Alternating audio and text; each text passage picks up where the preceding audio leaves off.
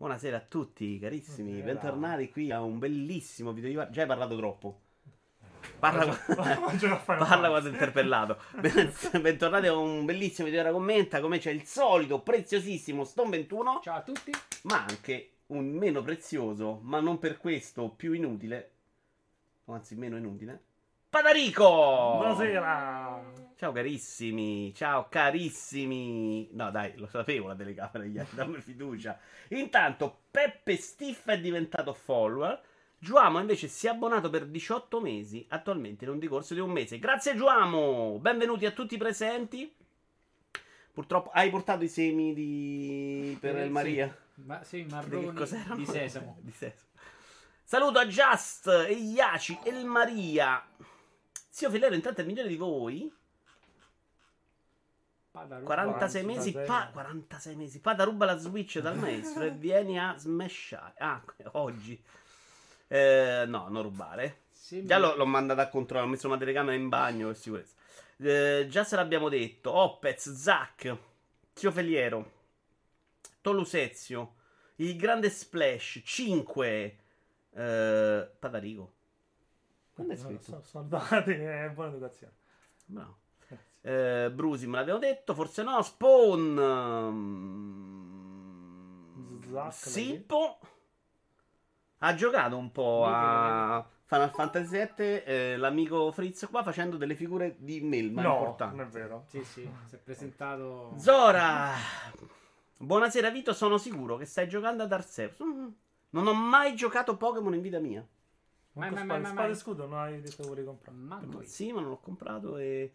Un po' mi piacerebbe, mi piacerebbe averne uno bello tecnicamente per dire ok, lo provo. Poi magari non mi piace, però così non ce la Quindi, faccio. com'è? un po' scusa. Matto Smat. No, è come i Souls, cioè ne è servito uno un po' più bello per farmi venire voglia quantomeno di provarlo. E poi hai comprato. Poi abbiamo. Truffo, Matte Crash e basta. Senza Giappo non è capace neanche ad accendere una PS5. C'è pure Matto Smart. eh. L'ho salutato, Matto. Abbiamo giocato un po'. Abbiamo mangiato della pizza. Intanto 5 lo ringraziamo per il cheer. Vogliamo lanciare. Abbiamo qui un grandissimo inside joke che adesso vi spiegherà Pada oggi nello show.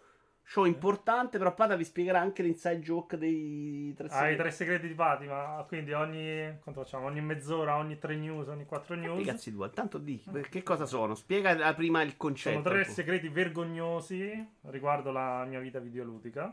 Io vi darò dei suggerimenti che il maestro qui leggerà. Questo è il primo, appena ho finito puoi leggerlo. Ok. Chi indovina- se indovinate in chat a cosa è correlato questo segreto, io lo ri- rileverò- rivelerò ai qui presenti. Ma se lo indovinano loro, perché dovresti dirlo tu poi? Se indovinano a cosa è correlato questo suggerimento, io Correlato dico- come ambiente? Sì, Come ambiente, come argomento. come argomento, sì. Se puoi leggere il primo segreto. Poi leggere un attimo, lo leggi tu, Stone. Io intanto faccio un sondaggio per capire se qualcuno gliene frega un cazzo delle cose Quindi della posso vita di già Taz. leggere il primo Sì, segreto? sì. Vabbè, non facciamo il sondaggio, però, perché mediamente non ce ne frega niente a nessuno. Però, Il Facciamo. primo segreto è Playway. Dovete indovinare che gioco ha pubblicato Playway.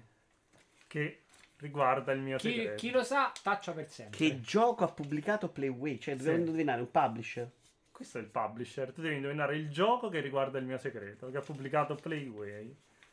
Ciao, Alfiere, è, è difficilissima sta cosa da capire. Eh, Vabbè, uno sicuro è legato al fatto che gli piace il Blitzball, dice Spawn. Vabbè, questo non è un segreto, questa è una cosa meravigliosa. Solo 3 dice sì. Lo stai costi- continuando Lost Odyssey Vito? No, Truffo. Però non l'ho neanche abbandonato sulla carta. Allora, direi che possiamo cominciare perché oggi è impegnativa. Ci guardiamo prima i tre trailer. trailer. È pronto? Tigri contro te, tri, tri, tri. Il primo è un gioco di tennis che è stato annunciato. Si chiama Match Point Tennis Championship.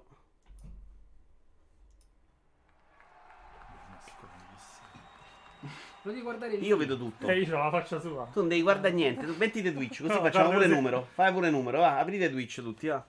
Scarica la batteria. Ti do cavo. Un bel tennis mancava da Eoni. Un po' sì, un po' sì. Onestamente non ho neanche Eh, tutto giocato. così, eh. Tutto a rally. Tutto, tutto Matrix. Eh, sembra molto bello da vedere, però. Eh, Sembra quasi una partita. Senti che ti... eh porca troia, animazione notevole. Però chi lo fa? Mi sembra un po' strano. Tu che? Ah, Non penso.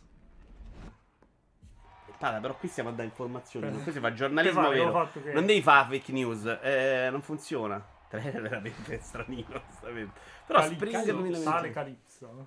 Calypso. Calypso che adesso Preso scopriremo cosa fa. Il secondo si chiama Solo Leveling.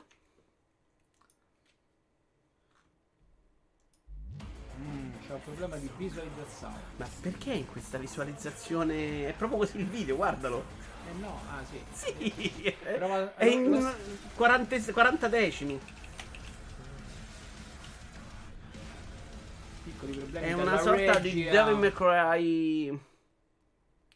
Ah, e poi è tratto da Ah, da un anime. Sono un anime di da un gameplay. manga. Da un manga. Da un manga. Puoi rimettere quello del tennis? Questo Mi era di prima. Eccolo qua. Niente, l'hanno fatto così, raga. È beccato così. Lo smarmello così per quello che si... Eh, purtroppo. No, non lo dobbiamo smarmellarlo, guarda. Non c'è qualcosa a parte. Ah, Sì, è un Devil May Cry, sembra neanche orribile, onestamente. Eh. È il trailer in 21 noni. Manga sudcoreano. mm. Non, non smocciar- smorzarci l'entusiasmo. Sempre. Sarà un gioco simulatore di kebabaro, molto severo. Quanto è realistica la simulazione? Si può scegliere di non vaccinarsi. Se non era male, però non va incoraggiato Spawn, vada. Quando fa il sarcasmo, Eh, assolutamente. Assolutamente. Assolutamente mai dargli Poi ieri soddisfazione. hanno, hanno pubblicato le cose, le home delle PlayStation 5, c'era una moria di giochi rimasti. Non era, non era brutto il, Il format. il format. Vabbè, bellissimo, non vedo l'ora. Chiudiamo con invece il gioco di calcio in arrivo per battere FIFA con un sacco di nomi dietro importanti. Da qui Cristiano Ronaldo. Si chiama UFL. Il trailer onestamente non è proprio una roba che ti fa... Esatto. L'unico gioco con gameplay senza gameplay. A me non dispiace, eh. Manga nordcoreano batte peggio di tanti altri. No, sembra uguale. andiamo. Eh, praticamente è bruttino. Eh, vabbè, però alla fine sei giocabile, dai. Sì. Ma c'è le licenze delle squadre? Ah, sì. Sì, solo Ronaldo. Poi sono finiti i soldi. Ma non ho capito, c'è già hanno messo la roba tipo quello delle carte? Sì, è per fare il paragone con, con FIFA. Che non ho capito, qui non conta il fatto che c'è l'affiatamento, quelle cacate lì. Solo online con le figurine inutili a merda, dice il Silvermore. Non ho proprio sentito niente. Real, a me pare che di gameplay hanno fatto vedere troppo poco. Mi sa che stanno un pochino indietro. Rimango su PES 2021 mondato. Ci sono solo giocatori della Premier League? Beh, se non c'è Patrick e Bruce, diciamo che non se ne... ce ne faremo una ragione. Ok, è brutto. Avanti. Cioè, alcune cose sono veramente brutte. Però, Però sì, effettivamente. però così sì. da vedere, vederlo così dall'alto non sembra Dall'alto è meno peggio. di tanti altri. Ma quali sono questi tanti altri? Sono due giochi da vent'anni. Eh, Tanti no. altri. Poi il sempre punto di forza Togli il video. Ah, è pure free to play? free, È free to play. Però già ci ho provato PES. Senti, vabbè. partiamo. Stone, togli il video, metti la prima infografica, per favore, Diciamo- perché io ne ho parlato già in un paio di occasioni, una con Ferruccio, un'altra con Ivi. Vorrei che mi dicesse la vostra. Sì, sì. Ah, no, faccio partire il video. Vabbè, prima la cosa. Eh, Acto Soccer 2, Real. Vorrei, non devi rispondere alla chat senza leggere la chat. Ah, lascia perdere. Era una minchiata, no? Vorrei la vostra opinione sull'acquisizione Microsoft Activision. È la prima volta che c'è un commento dopo la notizia che ha sconvolto un po' l'industria. Vorrei una vostra opinione. Parte Prima Stone. No, no, prima vado. prima paga. No, Vai, vai. Che dobbiamo dire? Che ha fatto bene? Ma più o meno diciamo di sì per quanto riguarda l'acquisto di COD e di altre... Fa- diciamo di sì cosa? La domanda ha fatto bene. Ha fatto bene, sì. Ah, no, la domanda è cosa ne pensi? Se pensi che sarà importante per l'industria, come, come pensi che Microsoft si comporterà con le esclusive. Allora, COD già l'ha detto che i prossimi tre anni, se non sbaglio, continuerà a rilasciarlo su, su PlayStation 5. È anche una cosa abbastanza azzeccata, visto che comunque la, la Sony gli dovrebbe dare commissioni per queste cose, se non sbaglio. Correggimi se sbaglio. Come sono E... gli dovrebbe dare commissioni? Perché è un IP di Microsoft, cioè ci sono delle, non ci sono delle commissioni. Non so che- che accordi hanno, ma no, loro parlano del 30% che deve dare Microsoft a Sony se pubblica su PlayStation. Veramente. Quella è la commissione. E certo. Sony prende il 30% di tutto ciò che viene Però comunque io sul vendi a store. 80 euro, cioè su, su PlayStation 5 alla fine ce Eh. l'hai a 80 euro, su Microsoft ce l'hai a 12 euro incluso nel Game Pass, magari per il primo anno la gente resta su PlayStation, il secondo anno già inizia a rifletterci. Forse sì, forse no, questo non lo Poi, vediamo, però è chiaramente un punto di forza. Se Xbox magari ci fa un pensierino, inizia a attivare anche il crossplay e giocano quelli da Xbox con quelli da, da PlayStation, si inizia a, a creare quel passaparola tra utenti Xbox e utenti Sony. Ma non c'è già il crossplay? Non Sì, so, sì. non lo so, non sto chiedendo. Beh, su, su Warzone. Sì. So anni che non ci gioco. Lui, cioè, ho giocato solo il Battle Royale, sì. c'era- Ma non ci focalizziamo su COD, come si vede da questa infografica? No, non questa, eh no, quell'altra pure sono l'IP, insomma, loro hanno preso pure King per spingersi molto su mobile, insomma, Ma guardate... King, cioè King a parte Candy Crush. Candy Crush Vabbè, ha fatto ha il fatto- gioco di fatto Crash, un sacco di cose che noi non conosciamo. Questa che vedete qui, questa grafica, sono le persone che ci lavorano, cioè gli impiegati. Cioè, guardate quanto è importante King rispetto anche a un'acquisizione di Bethesda, ma anche del Microsoft No, Game beh, Studio, sono- Xbox Game Studio. Cioè, c'hanno più gente a lavorare, quindi altro che un gioco solo. Quindi tutto quello blu è tutto, Acti- è tutto Activision. Eh sì. Il blu Eh, è ah, sì, l'acquisizione. le- l'acquisizione. Sì, sì, sì, è Activision. Activision. Quindi praticamente hanno un, un tre quarti di- dei dipendenti che hanno adesso de- provengono da Activision. Vito è un dare avere, Microsoft deve dare il 30% a Sony, ma poi Sony di suo pugno deve dare soldi a Microsoft. Comunque alla fine il suo Warzone resterà multipiattaforma e poi appena possibile il capitolo annuale diventerà esclusivo. A parte che non lo sappiamo, sta cosa Just. Eh, Cosa deve dare Sony a Microsoft però, scusatemi. Non capisco cosa pagherebbe Sony a Microsoft in cioè, in questo quanto caso. publisher non, eh, non ha delle... Cioè, voi pensate che Sony andava da Activision a dire se mi porti il gioco qua ti do i soldi? Cioè, perché? Mai nella vita, secondo me. Su Windows, però. Il Su- CEO di King non era italiano, sì, Conate, ma ha venduto, che io sappia. Uno dei due, mi pare fosse il fonda, uno dei due fondatori, era italiano, ma mi credo abbia venduto. Ciao Ivanir. Però su una copia venduta di, di COD, una parte va a Sony, una parte va a Il Activision. 30%. Va È come se Sony affitti, e l'altro come se 70 affitti va la a... piattaforma, fondamentalmente. Prendono come, come tutti che hanno come E Steam. quindi perché Microsoft non la dovrebbe dare a Sony? Gli conviene sta cosa. Perché di 80 euro 30% va a Sony e 70%... Cioè, ma infatti non è un discorso dei soldi, il discorso di dire se li vuoi portare Cioè, su eh. Xbox dici COD te lo giochi solo dalle parti mie se vuoi farlo splendido. Come hanno detto al momento pare per Red Scroll e Starfield. Intanto alla fine andranno a morire là perché uh, che spendo 80 euro per È giocare chiaro che se fai un discorso economico secco, a Microsoft non gli conviene mai portarli dalla sua piattaforma. Però se non ce li porti, secondo me sei un po' meno forte. Mm. Poi hai l'alternativa che dici tu, che è quella, sì, nel pass te lo giochi a 15 con altri 1000 giochi, lì tu paghi 80 solo quello. Chiaro che è comunque un punto di forza. ah, vin- cioè vince in entrambe le cose, vince mai. Sì, ma puoi fare anche una- la terza cosa, che lo pubblico su me, da me in esclusiva, fra quattro mesi va pure su PlayStation, esclusiva temporale. Che Mm. secondo me è la soluzione migliore in assoluto per loro. Però Vabbè, è- però adesso non lo so fare. Puoi Puoi hanno fare detto accordi, no, puoi ci fare- saranno eh, no, accordi, pubblicità accordi pagata, ma che ne so, questo puoi non lo fare sappiamo. esclusive temporali, puoi fare i DLC diversi per la piattaforma, quindi contenuti esclusivi solo per quella, DLC. O banalmente non mappe- fare contenuti mappe sulla su- versione su- PlayStation. Cioè, puoi fare 2000 Eh, lì secondo me non, non conviene a livello generale. Nel senso che faccio se la- dai sempre lo zuccherino, alla fine poi la gente si sveglia. Però fai tre, un DLC, non so, dico una stupidità, del DLC Call of Duty, 4 mappe e due solo su Play, le altre due esclusiva Xbox. Probabilmente attualmente una delle software house che fattura di più oh, è quella di Clash Royale. Quindi la mole di King non mi stupisci. È, è loro? No, Clash Royale e Supercell non sta lì dentro. Ah, Supercell. ok. In effetti, mercato competito Credo dalle risorse infinite rispetto ai concorrenti è piuttosto sbilanciato. Non ho sentito il discorso, ma gli accordi per Sony sono che il prossimo Warzone e i due prossimi COD usciranno anche su PS5, dice Ah, Ivan. vedi? Non so se sia uscito ufficialmente. Vabbè, secondo me roba. ci stanno. Cioè, quando noi sappiamo una notizia, in realtà sono già. Loro già. Le trattative già ci sono state. Quindi fondamentalmente. Sì, ma di solito le- non le sappiamo. Cioè, io che non l'ho letto che è uscita sta roba No, per- sui COD confer- accordati. hanno confermato che la roba in sviluppo continuerà a essere Sì, per tutte le, le- Sì, sì, ma non sappiamo se sono due COD Ah, no, potre- ma e potrebbe- due Warzone. Cioè, che il prossimo Warzone e i due prossimi COD usciranno anche su PS5. Cioè, poi ne Due- possono far mille. Cioè, no. so, uno sicuro, il prossimo sicuro. No, lui dice che è uscito. sapevo tre anni. Vabbè, può essere pure che hanno detto due. Può essere anche che ne hanno detti due e fra sei mesi ci ripensano e ri- rimane solo il Appena prossimo. Antitrust gli dice sì, vabbè, fate d'accordo. Io continuo, continuo a sostenere, no, sostenere no, però secondo me l'i- l'idea di un Game Pass su, su Sony è più plausibile che mai adesso. Visto che c'hai dei titoli di punta che sono che tirano tanto, è molto facile che allora guarda, per Microsoft Code deve stare nel pass, Sony eh, ti devi mettere il pass in console. Sony, secondo me, prima di fare mai, questa. però- No, non farà mai, no.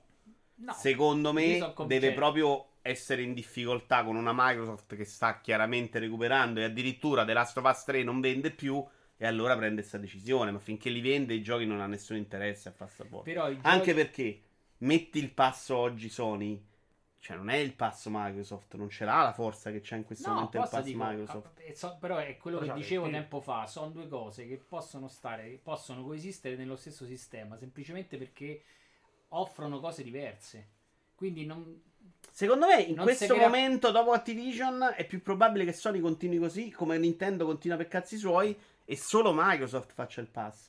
Perché il pass di Sony oggi con le sue IP che però sono 3-4 l'anno se Mm, dice bene, eh, Eh sì, non è molto più debole eh. di, di una Microsoft che al momento, metti l'altra immagine, quale la tua proprio? sì, la tua. C'ha un potenziale di P che è quasi di 2 AAA al mese. Potenziale, poi non ne escono, ma uno lo può tirar fuori con questi studi, questa gente che ha acquisito. E quindi comunque sarebbe un pass di serie B. A quel punto Sony gli conviene continuare a provare quello che fa.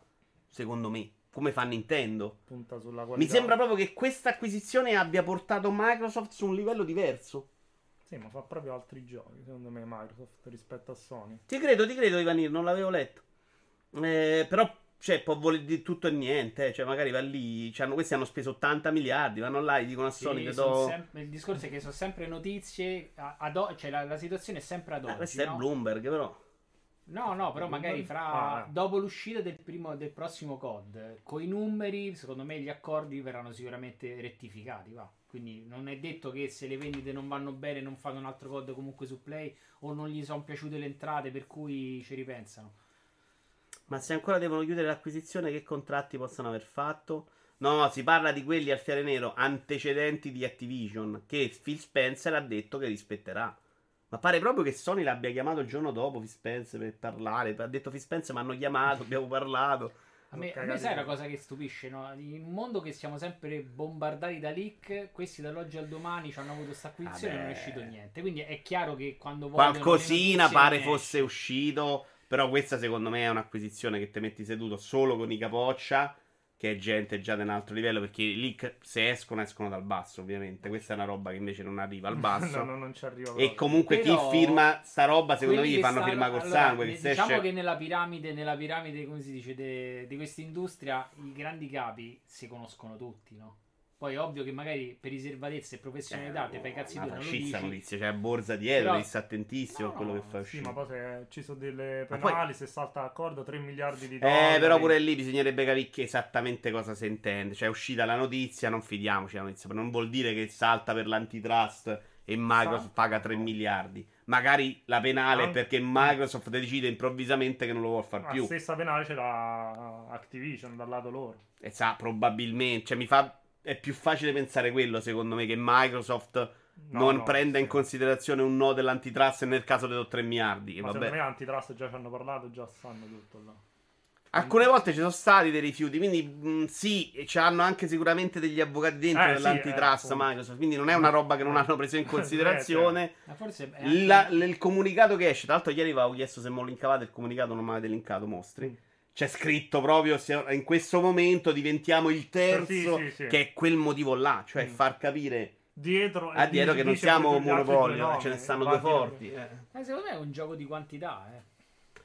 Eh, anche con Bethesda non era uscito niente. Sì, ma banalmente non esce niente di Rockstar e non esce niente di Nintendo sui giochi. Cioè, se vuoi far uscire le notizie, non le fai uscire. No, Eh. se quelle che escono è perché loro hanno deciso che devono uscire quelle. No, è perché, non c'è, al meno controllo, probabilmente più regolare. Perché il controllo che faceva, per esempio, Jobs, se leggete il libro, era una roba ai limiti di Guantanamo.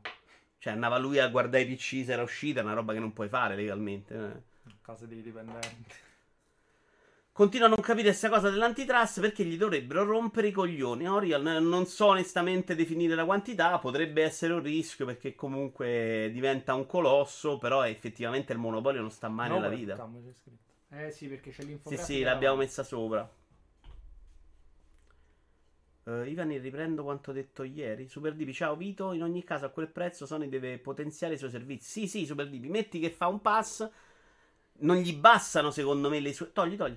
Le sue IP e qualche gioco indie, secondo me. Ha bisogno di andare a fare acquisizioni nel caso. Ed è un, un campionato che non vince mai Sony. Perché non ce li ha i 70 miliardi di liquidità che ha Microsoft che se ne può sbattere il cazzo in questo momento.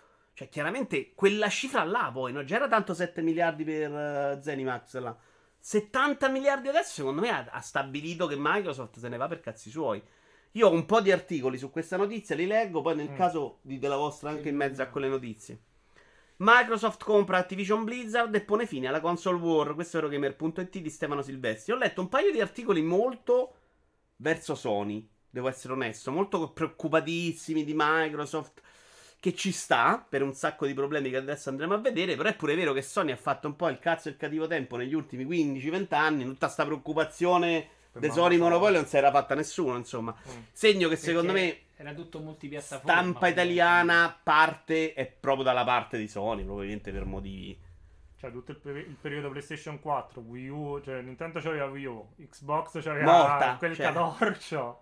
Cioè, cioè fino a che Microsoft non si riprende in mano con questa idea del pass, c'era una roba che Sony poteva tranquillamente dominare. Mm-hmm. Probabilmente non con questa sensazione forte di Microsoft che è troppo avanti agli altri, però, boh. Usate anche lo stesso spazzolino vi ho segnalato all'ASL per assembramento. Ma porca ti ho pagato l'abbonamento per farti sta zitto. Ma quando stai zitto, però. Ah, quindi, stai, quindi lo stai pagando. che te dovresti vergognare. Era proprio quello lo scopo, ma non ha funzionato, ragazzi. Tipo nel passone ci arriverà Final Fantasy XVI al day one, così sperimentano i ricavi su giochi nel PS Studio senza prendere impegni con le proprie esclusive. Non l'ho capita però. Ivan, eh, nel passone ci arriverà Final Fantasy XVI al day one, ok, in esclusiva. Così sperimentano i ricavi su giochi non PS Studio. Ah, ok, senza non prendere impegno le proprie esclusive. Tu dici, Vanir, invece che acquisire Square, paghi l'esclusiva. Però secondo me pure eh, lì è un bel gioco ammazzato. È quello che hanno sempre fatto. Quindi sì, secondo certo. me non è una cosa che sposta. Beh, no, se no? lo metti nel pass, sì. Cioè... No, se lo metti nel pass, sì, però l'avere l'esclusiva su un gioco è qualcosa che si è sempre fatto da diversi anni fino ad oggi. No? Quindi, no? Microsoft, Va anche detto che Sony ha dominato tramite scelte ben fatte, non per superiorità numerica, da monopolio, dice Zora. Però prima andavi da Squaresoft e gli davi i soldi e ti compravi l'esclusiva. Oggi è proprio diverso. Oggi non puoi più andare da Squaresoft a comprare. Ma ci puoi andare perché ti costa troppo. Questo oggi è il problema. Figurati se devi andarci a dire in esclusiva il mio pass ah. a 15 euro. Cioè, difficile. Mentre Zoar dice Sony c'era arrivata a fare quello per qualità perché ha spinto sull'EP in un certo modo, facendo. diventando anche un. creando una certa, un modo di fare videogiochi sì, molto sì, Sony. Sì. Microsoft ci sta andando col cazzo sul tavolo, mette Cash. soldi. Che però in realtà io se la guardo da videogiocatore è anche una politica secondo me, a parte il monopolio che non c'è in questo momento, ma è una politica di vado dagli studi, bravi, me li compro, perché voglio i loro giochi, gli faccio fare quello che vogliono, perché li voglio mettere nel mio pass a 15 euro. Cioè, da, dal punto di vista giocatore non è mai una cosa negativa, una cosa drammatica, una cosa fatta male. Uh, leggo questo Stefano Silvestri, Gamer.it. Con una sola mossa, quindi Bonfi Spencer ha rastrellato dal mercato un publisher da 8 miliardi di dollari l'anno. Ha messo le mani su quel Battle Royale di successo, Warzone, che ancora mancava nel suo portafoglio, e si è posizionato nel mercato mobile. L'appello risponde anche con lo Duty Mobile, facendo sembrare quella di Zinga un'operazione da amministratore delegato alle prime armi. Beh, ora c'è da sorridere molto meno perché si sta venendo a creare un polo nell'ambito di industria da 180 miliardi di dollari proiezione New Zoo per l'anno appena conclusosi, che dovrebbe fare inarcare il sopracciuglio a chiunque abbia a cuore la nostra industry. Quindi preoccupiamoci perché c'è il monopolio. Che vinca il migliore, si diceva una volta, ma la vita ci insegna che ciò accade raramente. Oggi abbiamo la conferma che vince chi nella vita ha più soldi, o quantomeno chi ha le spalle più coperte e può permettersi esborsi più impensabili per gli altri.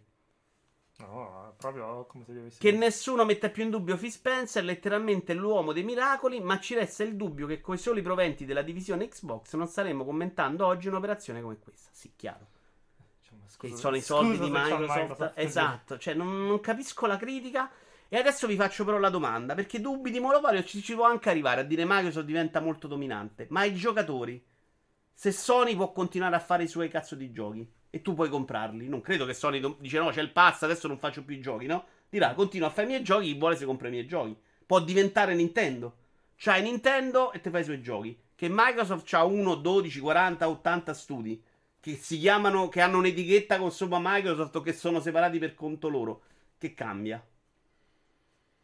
Cioè, la qualità dei giochi Beh, comunque è la stessa, non è che può raggiungere i... Non lo sappiamo, ci può stare il pericolo che tutta un'etichetta possa in qualche modo indirizzare il mercato, peggiorare le IP, cioè può essere tutto nella vita, però poteva essere già con Activision che era già un super colosso, cioè il fatto che, che adesso abbiano un cappello che si chiama Microsoft sopra, vogliamo Secondo tutto un mondo di secondo- piccoli no, studi, se- sì, però... Cioè, Secondo me, però, lo, mh, come si dice? Il fatto di- che comprano gli studi e, li me- e stanno nel. Cioè, secondo me la preoccupazione è che lo studio che hai comprato finisce automaticamente nel pass e non sbocca più da altre parti.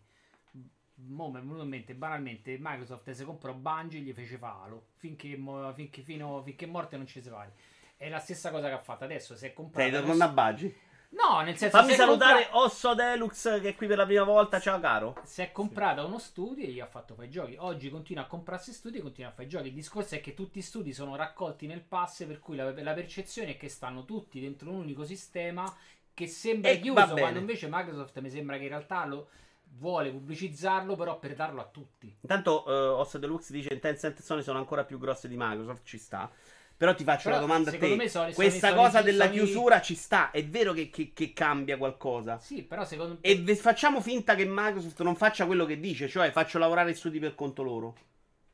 Cosa può andare storto per il giocatore con questa cosa di Microsoft? Magari c'è delle secondo cose. me- io non secondo me non c'è... Cioè, al giocatore finale secondo me è tutto Eh, guadagno. sì, sì, secondo me è tutto guadagno. Non crea sappiamo nemmeno se ci sarà una PlayStation 6, Vito. Eh, madonna, Truffo, minchia, no. Per Però me. lì Tencent e Sony sono ancora più grossi di Microsoft. Tencent probabilmente sì, ma Sony. Tutta Sony probabilmente potrebbe No, essere. Sony più lo è in questo momento perché prende il 30% Però di tutto quello Sony- che vende Sony dentro. giochi non è più grande di Microsoft. No, hanno parlato di revenue. Dei Ok, revenue. Tencent e Sony, soldi fatti. Sony in Ok, questo capisco. momento con 100 milioni di console È normale che sia... eh, prende il 30% su tutto e fa ovviamente più soldi di tutti, è più grande. È chiaro che Sony può diventare molto meno grande se Microsoft sale. Oggi hanno parlato di 25 milioni di abbonati, sappiamo tutti che sono molto parziali questi dati perché abbonamenti in euro, 2 euro, eccetera, eccetera, eccetera, però sono 25 milioni di persone che hai convinto a fare questo abbonamento, che secondo me è un buon dato. Non credo sia un dato straordinario, non credo che sia il numero a cui vogliono arrivare. Onestamente, qual è il numero a cui può arrivare? Se Netflix fa 200 milioni, in un momento quasi di saturazione per Netflix, perché la crescita è in ribasso e l'utile è in ribasso in questo momento storico, perché stanno investendo una- molto di più Eh, però. Però è, di- è diverso. Però sono 200 milioni di persone che possono fare Netflix, che sono film, telefilm che, che non hai bisogno del prezzo d'ingresso. I videogiochi, quanto possono arrivare? Se 200 milioni sono In i realtà, film, ah, e secondo me i videogiochi difficilmente superano Però sono due, so due mercati diversi. Quello di, diciamo, il mercato che copre Netflix oggi potrebbe essere saturo, in cui stanno, tutta- stanno comunque entrando sempre nuove proposte, no? Perché c'è Netflix, c'è Disney Plus e ci stanno altri. Eh, però questa cosa però può succedere anche con i videogiochi. Però eh. il tuo mercato Netflix potrebbe essere più o meno consolidato, sta in calo perché probabilmente gli abbonati si spostano su altre piattaforme. Quello di Microsoft in realtà è un mercato che ancora non ha conosciuto il suo limite e ci sta solo lui Ma sì, fondamentalmente. io mi ho chiesto qual è il suo limite. Eh, Se me film e telefilm è 200 milioni Eh, ok. E quindi il in mercato... tot anni, cioè, vuol dire che secondo me non può mai i videogiochi arrivare film telefilm, a meno che non passano due generazioni, no? Perché tuo padre, mio Lo padre, tua mamma non di- giocano ai videogiochi. Però dipende abbonamento in casa ce l'hai. No, quello che sta di lui è diverso. In realtà è quanta gente può raggiungere l'abbonamento del Microsoft per toccare i 200 milioni. No, qual è il suo la stessa- massimo? Secondo me è un miliardo di persone, 200 Ma milioni. che cazzo ne so. Eh, non Oh, so, oh, cioè, magari conferenza allora, di, di oggi detto, fecero oggi- vedere quella cosa spaventosa 3 miliardi di giocatori nel mondo Oggi mi hai detto che il televisore Mobile. tuo è uscita, è uscito l'aggiornamento Di per. Nvidia. Domani i È televisori chiaro, ma Domani i televisori ti mettono il pass incluso e sai, è una cosa che raggiunge ancora più persone. nella live di Walone eh, mi fecero notare che l'acquisizione di, Zi- di Zinga in questo no di King che Zinga eh, di King va in quella direzione cioè il numero di giocatori di abbonamenti lo raggiungo perché ci butto dentro anche un altro tipo di giocatore no?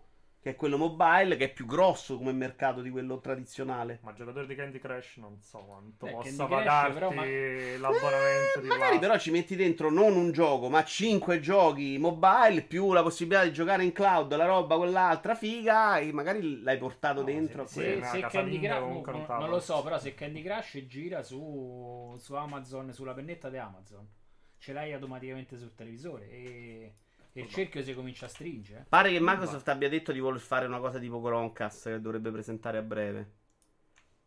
Ah, che Eh, sarebbe loro la nuova fondamenta- Xbox, fondamentalmente loro il sostanzialmente. cloud ce l'hanno. no? Il settore dei videogiochi supera televisione, cinema e musica. Sì, no, sì. parla sempre dei ricavi. Io parlo di persone Fi- Abbonati. che abbonati, possono fare quell'abbonato. Cioè, se qua dentro possiamo essere tre persone, sua madre, mia madre, mio padre, non so i genitori tuoi, n- non ce l'hanno ancora come generazione la possibilità di arrivare ai Però banalmente tutti, tutti quelli qua dentro, i genitori hanno Netflix a casa. Eh, quindi- eh, sa, magari mia, mia Netflix no, però, però, vabbè, Netflix però potrei farglielo tranquillamente e potrebbero usarlo. Mm. Perché non lo conoscono, ma se lo conoscessero loro potrebbero usarlo. I videogiochi no, gli do da un pad in mano è impossibile. Quindi secondo me il tetto non è mai quello di, ci- di film e telefilm. Questo No, dico però io. capi- eh, puoi raggiungerlo in modo più. Dipende come si espande il pa- Xbox Pass. Secondo me al Quello- momento quella è una soglia irraggiungibile per i videogiochi. Poi magari in futuro fanno di più perché crescono i ragazzini. Leggo un po' la chat. eh.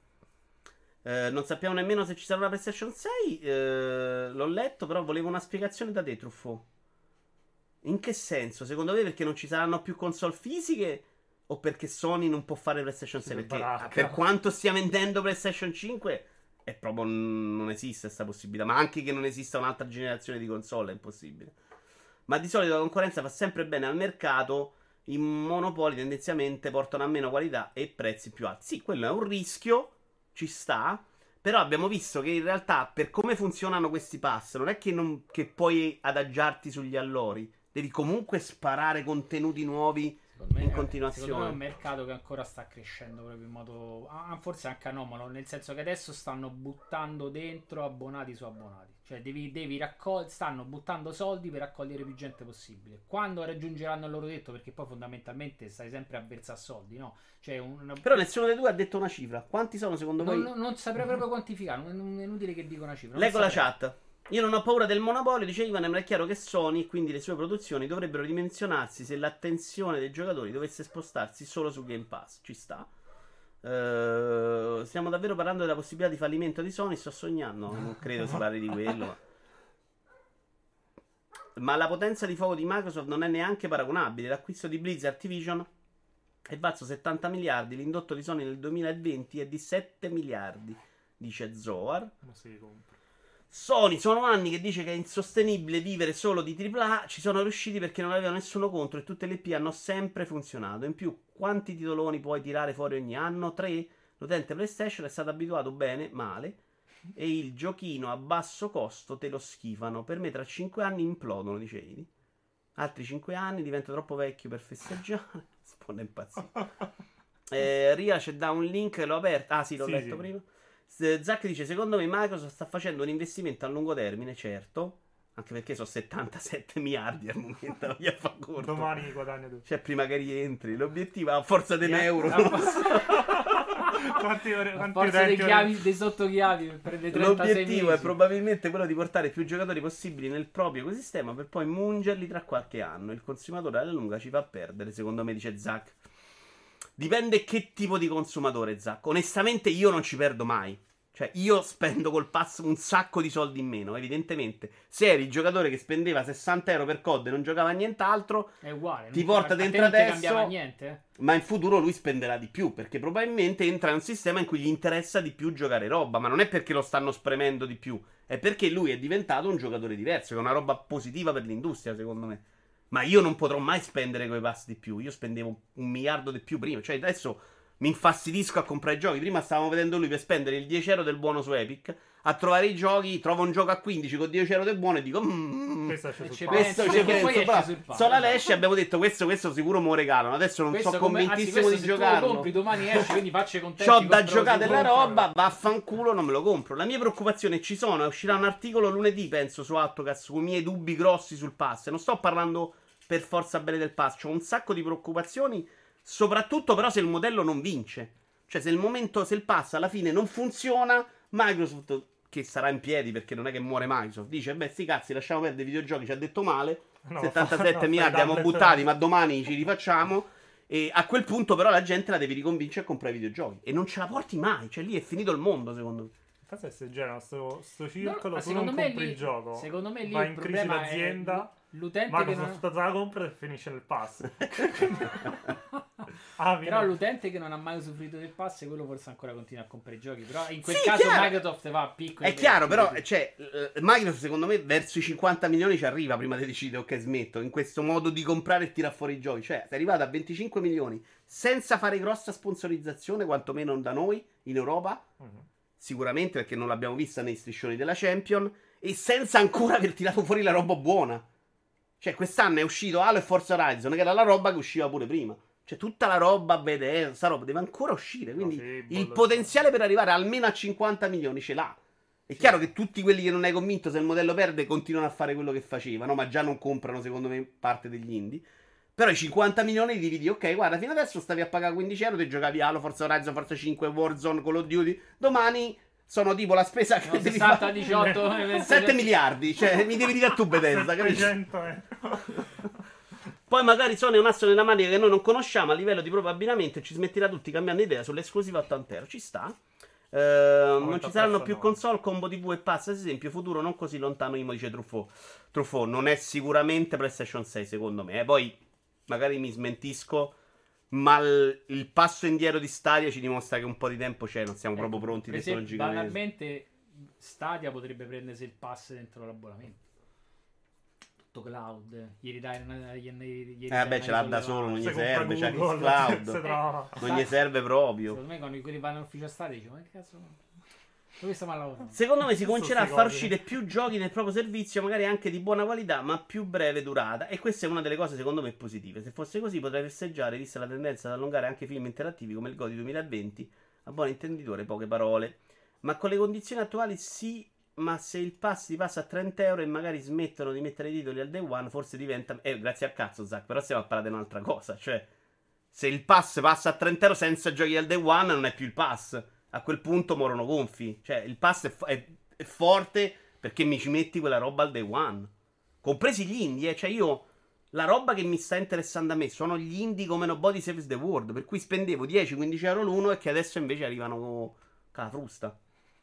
Finché avrò la fibra misto rame, ballerina a 40 mega, prenderò sempre la console fisica. Dice Fate, sì, fate, anch'io sono lontanissimo da questi problemi. Occhio che se parli male del pass la shitstorm è garantita. No, Fabio Volante, qui ne abbiamo parlato un sacco di volte. Io dei... non ne parlo male, da utente non ne parlerò mai male. Per me è figo. E comunque proprio il momento dell'acquisizione Activision, comunque è un momento in cui sei lì dici, oh minchia, domani mi arriva tutto gratis pure qui. Cioè io COD lo Perché compravo, proprio ragazzi. lì sono usciti proprio i dollari. Cioè, alla fine, da utente così. Poi mi faccio, da amante dei videogiochi, mi faccio anche vari problemi. E, e- e- e ve li dico lunedì su atto, che sennò poi ce lo leggiamo nella video in diretta, magari. Ma ci sono anche problemi a livello, come si è visto con Apple Arcade, Arcade come si è visto col modello free to play su mobile, che vanno a sconvolgere proprio la realizzazione dei videogiochi. Quella roba non è impossibile. Cioè, può andare tutto male. Cioè, può essere Microsoft che dice, oh, i giochi dobbiamo fare nel pass, dobbiamo far uscire più, tirate via, mettete giochi Perché? che durano, facciamo giochi di servizio perché così la gente deve farsi Destiny e deve fare tre mesi di abbonamento invece un mese. Cioè, le derive ci tante- sono. C'è altre alternative gratuite che ti tengono dentro e che non ti obbligano a comprare il pass. E quindi lo devi proprio rendere appetibile per, Eh, andare- esatto, per fare infatti. spendere pure quei 10-12 euro che sono. Quindi preoccupazioni ci sono, ci sono tante derive negative. È vero che al momento non c'è niente che faccia pensare che si sta andando in quella direzione. Già con Warcraft stavo pensando, il fatto che Warcraft ha l'abbonamento. Te lo metti nel pass e c'hai pure of Warcraft. Cioè, è chiaro che le cose. Ma quello non è come No. aspetto negativo, è come risparmio. Però in generale può essere che Microsoft va lì a dire mi serve più quel tipo di gioco, come è successo su Apple Arcade. Apple Arcade, se è vera la mail che è stata fatta girare, a un certo punto hanno detto il pass non va, non fate giochi da tre ore per cui abbiamo investito top soldi, ma fate Greenstone. Che è il gioco che invece uno se deve stare lì, continua a giocare per 4 mesi, 5 mesi, 6 mesi. Quella roba è una roba che va troppo a de- far deragliare la produzione di videogiochi. Ti scala a te il? The Last of Us 2 film No, interattivo no però. In realtà mi è scaduto il plus e non lo rifarò. Vabbè, Ah, ma no, vedo la- il momento Pass. Peppe degli indie, Il poi Game passa Pass tranquillo. scade boh, vero, 18 cazzo. No, non l'ho fatto quello lungo perché ho detto poi magari non ho più. Di che stai a parlare? Di quando scade il Game Parlate tra di voi. Sì. Eh, Quando scade il Game Pass a te? 2023, a febbraio. Sì, magari. 2024. Eh, io no. Eh, film interattivo intervallato da film stealth totalmente eh, slegati dal, re- dal senso del resto. Non è, no, le fasi stealth in realtà no, sp- si spara molto bene in The Last of Us 2. La roba della separazione io l'ho avvertita, ma c'è un bel gioco, ma avercene di The Last of Us 2, dai. Ma in tutto ciò Switch 2 quando uscirà 2023 con Zelda Breath of the Wild 2 rimandato? Che colpa al cuore. Madonna, io speravo quest'anno Breath of the Wild 2, Ah, no? Perché? Ha detto che è rimandato. Eh no, lui dice rimandato. No, io spero quest'anno, sinceramente. Switch 2 non me ne frega veramente un cazzo, devo essere onesto. A 2023 è pure presto per Switch 2 secondo me.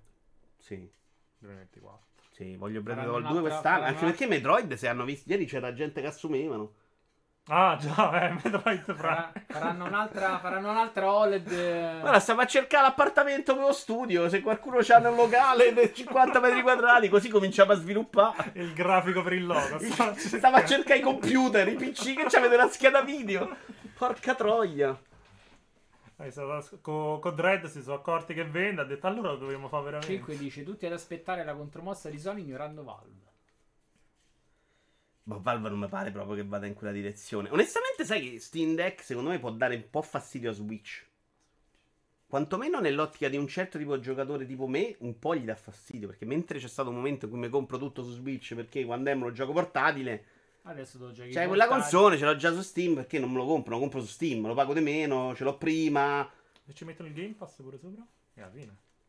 Su sulla Steam Deck. Eh, minchia. Però Valve Steam Deck tecnicamente fa girare. Tecnicamente lo può fare. Tecnicamente perché... fa perché lo fai, fai il cloud da- Ah. dal, bro- dal browser. Quindi... Eh sì, lui lo fa dal browser, quindi quello potrebbe già farlo secondo me. Poi Valve e Microsoft non è che stanno, stanno in buoni rapporti.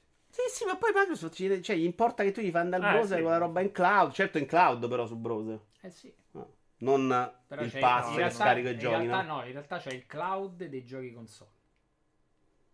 Che- mette l'app su ma adesso Steam ormai Deck, no? escono quasi tutti quanti Eh sì. Però c'hai il cloud, non c'hai la- il pass, eh, che è un'altra cosa. Però Vabbè, in però futuro sarà una roba capito? più buona. De, certo. fondo c'hai il pacchetto tu lì, poi c'hai quell'altro. No, no, costa una trambata sì, perché di base Se- banalmente Chiaro che non è l'alternativa a uno che vuole Switch per i giochi Nintendo, ma potrebbe essere una roba che incide sulle vendite dei giochi dentro Nintendo, forse. Ma non credo neanche tanto alla fine. Ma l'hai ordinato? Sì, sì. Quando ti arriva? No, non lo so. Posso venire a casa tua quando arriva? Prezzo a Dio No, a perché 5 anni. prima di. LC degli uffi non... Ciao BD Silma. Vediamo però. Comunque sì, non mi sembra che vada contro PlayStation 5 o Xbox Series X e Valve. Tutt'al più può dare un minimo di fastidio a Switch, quello dico. 5 piatte per il modello che ne vale la- che ne- per cui ne vale la pena. 5 piatte è quella che costa più, con più hard disk. No, c'è pure più grafica, mi sembra, no? Proprio Eh, più potente, più performante. Comunque per Switch No, ne costa non è diverso. 3,50. Secondo me il divario non è troppo. No, ma se vuoi giocare Nintendo... Io non farei mai a cambio Switch 2 Steam Deck, capiamoci, perché la roba Nintendo per me è essenziale. Però c'è un tipo di giocatore che era quello che non riusciva a giocare perché Cioè, gli era comodo il discorso portatile, Ah, perché ah. c'ha la moglie vicino, i ragazzini che guardano i cartoni, per lui magari potrebbe essere un'alternativa. Si scappa qua a Steam Però non intendevo che, che è un'alternativa a Switch, intendevo che al massimo può dar fastidio a Switch, ma non credo neanche così tanto. La zona di save, Microsoft compra Activision e punta al monopolio. Anche Mattia Ravanelli molto preoccupato, troppi nomi, troppi servizi, troppo potere in mano a un solo attore. Comprando Activision Blizzard non pensi solo all'IP e agli studi di sviluppo, anzi, e che i servizi siano a cuore a Microsoft, forse anche più dell'investimento sul singolo gioco serie, questo è chiaro da un bel pezzo. Perché se da una parte ci si compra Asmark e dall'altra Activision Blizzard, vuol dire che non si sta prendendo parte allo stesso campionato. È un tifoso da Juventus, però, Mattia Ravanelli, eh? Cioè, la Lazio sta faticando a vendere Murici, forse se... Buonasera gente, buonasera, ritroviamo l'entusiasmo dopo purtroppo la tragedia di ieri, ma salutiamo i presenti, gli eroi di oggi, Just, Oppez, Brusim, Fabio Volante, eh, Idi, Grande Splash. Oppez che intanto si è abbonato per 12 mesi, ma adesso spero che usi i soldi per il simulatore di parrucchiere che abbiamo visto l'altro giorno. Non è impossibile. E BD Silma, ciao ragazzi, ciao, bentornati. ad un commenta che poteva essere super clamoroso, purtroppo è stato spezzettato ed è la prima volta che un commenta viene in due giorni. È stato spezzettato varie volte grazie a Fastweb, ma Team è riuscita nella fantastica impresa di farcelo spezzettare in due giorni diversi. Ora, per riprendere il punto, io farei una cosa adesso, ed è rivederci il punto in cui eravamo ieri, dove tra l'altro c'era anche una domanda che secondo me era interessante. e in realtà eravamo alla prima notizia, che è quella grossa, tra l'altro dell'acquisizione Microsoft Activision, riusciremo sicuramente a parlare in futuro perché è una roba troppo grossa e importante. Ma a questo punto io farei tac. Così eh, leviamo un attimino la mia webcam. Ce la vediamo proprio in silenzio. Il punto finale del video Yoara commenta di ieri. Al punto in cui eravamo arrivati. Ma potrebbe essere una roba che incide sulle vendite dei giochi dentro Nintendo, forse. Non credo neanche tanto alla fine. Non hai vediamo. ordinato? Sì, sì. Quando ti arriva? No, non lo so. Tanto così potreste non accorgervene, c'è un doppio Vito non... Ciao BD Silma. Vediamo però, comunque sì, non mi sembra che vada contro PlayStation 5 o Xbox Series X e Valve. Tutt'al più può dare un minimo di fastidio a Switch, quello dico. 5 piatte per il modello che ne vale la, che ne- per cui ne vale la pena. 5 piatte è quella che costa più, co- più hard disk. No, c'è pure più grafica, mi sembra, no? proprio più potente, più performante. Comunque per Switch No, ne costa non è diverso. 3,50. Secondo me il divario non è troppo. No, ma se vuoi giocare Nintendo, io non farei mai a cambio Switch 2 Steam Deck, capiamoci, perché la roba Nintendo per me è essenziale. Però c'è un tipo di giocatore che era quello che non riusciva a giocare perché Cioè, gli era comodo il discorso portatile, Ah, perché ah. c'ha la moglie vicino, i ragazzini che guardano i cartoni, per lui magari potrebbe essere un'alternativa. Si scappa qua a Steam Però non intendevo che, che è un'alternativa a Switch, intendevo che al massimo può dar fastidio a Switch, ma non credo neanche così tanto. La zona di save, Microsoft compra Activision e punta al monopolio. Anche Mattia Ravanelli molto preoccupato, troppi nomi, troppi servizi, troppo potere in mano a un solo attore. Comprando Activision Blizzard non pensi solo all'IP e agli studi di sviluppo, anzi, e che i servizi siano a cuore a Microsoft, forse anche più dell'investimento sul singolo gioco serie, questo è chiaro da un bel pezzo. Perché se da una parte ci si compra Asmark e dall'altra Activision Blizzard, vuol dire che non si sta prendendo parte allo stesso campionato. È un tifoso da Juventus, però, Mattia Ravanelli, eh. Cioè, la Lazio sta faticando a vendere Murici, forse se compra sto cazzo. Ma sono proprio cazzo. Ok, direi che qui è dove eravamo arrivati ieri. C'è proprio il momento della critica alla Juve. È tutto down, signori. Eh? Non può essere un caso, siamo d'accordo? Eh, ciao anche a Iaci e Sippo che sono arrivati nel frattempo. Eh, niente, oh, come tocchi la Juventus scrolla tutto. Beh, stavo dicendo fondamentalmente che, che nel calcio non si vede sto dramma di giocare campionati differenti e che per un tifoso della Fiorentina ora il comunicato dei tifosi della Fiorentina è come al solito insopportabile nei toni. Però capisco anche il fastidio di un tifoso della Fiorentina. Cioè, c'hai un bel giocatore e devi star lì con la speranza che non te lo fottono dopo tre secondi. È insopportabile seguire il calcio in questo modo. Ed è impossibile che un ragazzino oggi si affezioni alla propria squadra come ci siamo affezionati noi di una certa età in questo modo. Quindi il calcio è morto per questo motivo. Non perché non hanno i soldi, visto che poi spendono 700 miliardi ogni tre secondi. E vaffanculo. Il nome di Murici ed è tutto giù. Chiedi a Paratici se si vuole comprare l'azienda, dice Fabio Volante. Eh, sì, evidentemente devi, devi essere una roba. Vabbè. Stiamo zitti, dai. Eh, mettiamo, non ho preparato il video YouTube e poi ripartiamo proprio dall'articolo di Mattia Ravanelli, questa volta però senza citare minimamente la Juventus, così forse ce la portiamo a casa oggi. Comunque ieri sera alla fine c'è stata la segnalazione, ho pianto col tecnico, hanno fatto un intervento diciamo abbastanza veloce, di solito ci mettono 24 ore e mi aspettavo che non venissero di domenica, invece ieri quando siamo tornati dal giapponese era già risolto il problema. Giustamente non c'è niente. Questa cosa che non se lo rigrabba al volo, però mi dà un po' fastidio, devo essere onesto. Devo fare sempre la, la ripresa. Eh, commenta, commenta, commenta. Tac. Ok. Ah no, c'era una domanda nel video di ieri. Qualcuno mi diceva, ma perché non fai vedere l'articolo che leggi? Perché non li leggiamo, questo lo spiego per i nuovi arrivati o quelli che non conoscono questa trasmissione, non leggiamo interamente gli articoli, ma io ho preparato degli estratti da cui trarre spunto di, spunti di discussione. Quindi non avrebbe senso far vedere l'articolo linkato. Eh, però in calcio al video, sia su, qui, su Twitch che su YouTube, che nel podcast, eh, dove poi pubblico tutto, ci sono gli articoli se volete andarveli a leggere. Uh, il dramma è il PSG e Bay e poi parli dell'Italia, non ci sono problemi. Eh, bravo, bravo, però uh, togliamoci dal calcio, se no non se ne esce, che è una roba che comunque mi irrita abbastanza, sappiatelo. Uh, perché se da una parte ci si compra un letto, nel giro di pochi anni si rischia di passare da una situazione di lieve squilibrio a favore di PlayStation a un accenno nemmeno troppo vago di monopolio. Un futuro fatto sempre. fatto di sempre meno colossi, sempre più Titanic, quindi penso fatto di sempre meno colossi. Cioè, sempre più colossi. Ah, meno colossi, ma più, ancora più grandi, sempre più titanici, mi pare tutt'altro che promettente. Io, e questo lo chiedo a voi, onestamente, in un mondo, è chiaro che, che in un mondo in cui ognuno è libero di fare quello che vuole c'è più varietà. Però mi sembra che il mercato già non è in quella direzione. Cioè, già adesso abbiamo dei poli giganteschi a um, dominare il mercato. Quindi questa dramma di Microsoft non lo vedo proprio. Tra l'altro, c'era un articolo di Spazio Games che ho visto adesso e ve lo posso portare prossima settimana.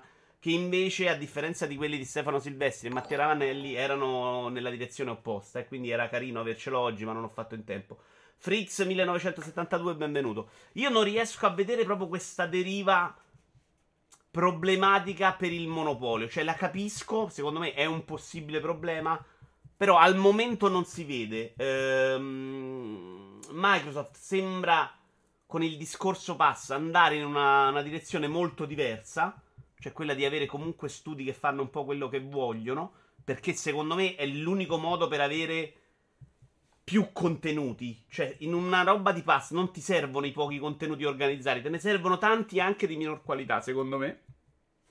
E quindi è un problema che avverto meno, lo capisco, ma avverto meno. I problemi del pass. Uh, esce un articolo su Autocast, abbiamo detto, penso domani, che è lunedì, e poi ne parliamo nel prossimo La Video in diretta. Non vi so dire quando, perché domani sono da free playing ospite alle 21, 21 quando fanno loro. E martedì dovrebbe esserci cielo duro è la settimana di Sanremo, però penso di inserirlo un commenta in mezzo e sabato prossimo invece credo che non ci sarà un commenta, potremo partire con la nuova trasmissione e noi giocavamo fatta anche con voi. Più che monopolio, dice Iaci, il problema è un'ipotenza economica di Microsoft rispetto uh, ai contender. Può fare ciò che vuole praticamente. Però, eh, Iaci, vero, in realtà no, perché in realtà comunque il suo monopolio sarebbe comunque in un mercato diviso anche con Nintendo e Sony. Cioè non è che Sony domani sparisce. Cioè, prima che il Microsoft domini il mercato, secondo me ce ne vuole. Cioè, sta partendo quasi da zero. Al momento è una grossa spalla di Sony. Però se la gente gli dice scegli il passo, scegli Sony, prendono PlayStation, eh. Cioè, comincia adesso a, a, a passare l'idea che, che, mi compro un Xbox. Per il momento era mi compro Sony, PlayStation 5, in più mi faccio il pass perché ci prendo la roba dentro. Gli altri due poli grossi sono Tencent, che noi, da noi si avverte un po' meno, ma è grossissima perché secondo me fanno roba che incide molto meno sul nostro mercato, quello di cui parliamo noi fondamentalmente, i giochi che interessano noi, ma è chiaramente un polo gigantesco. E l'altro è Sony.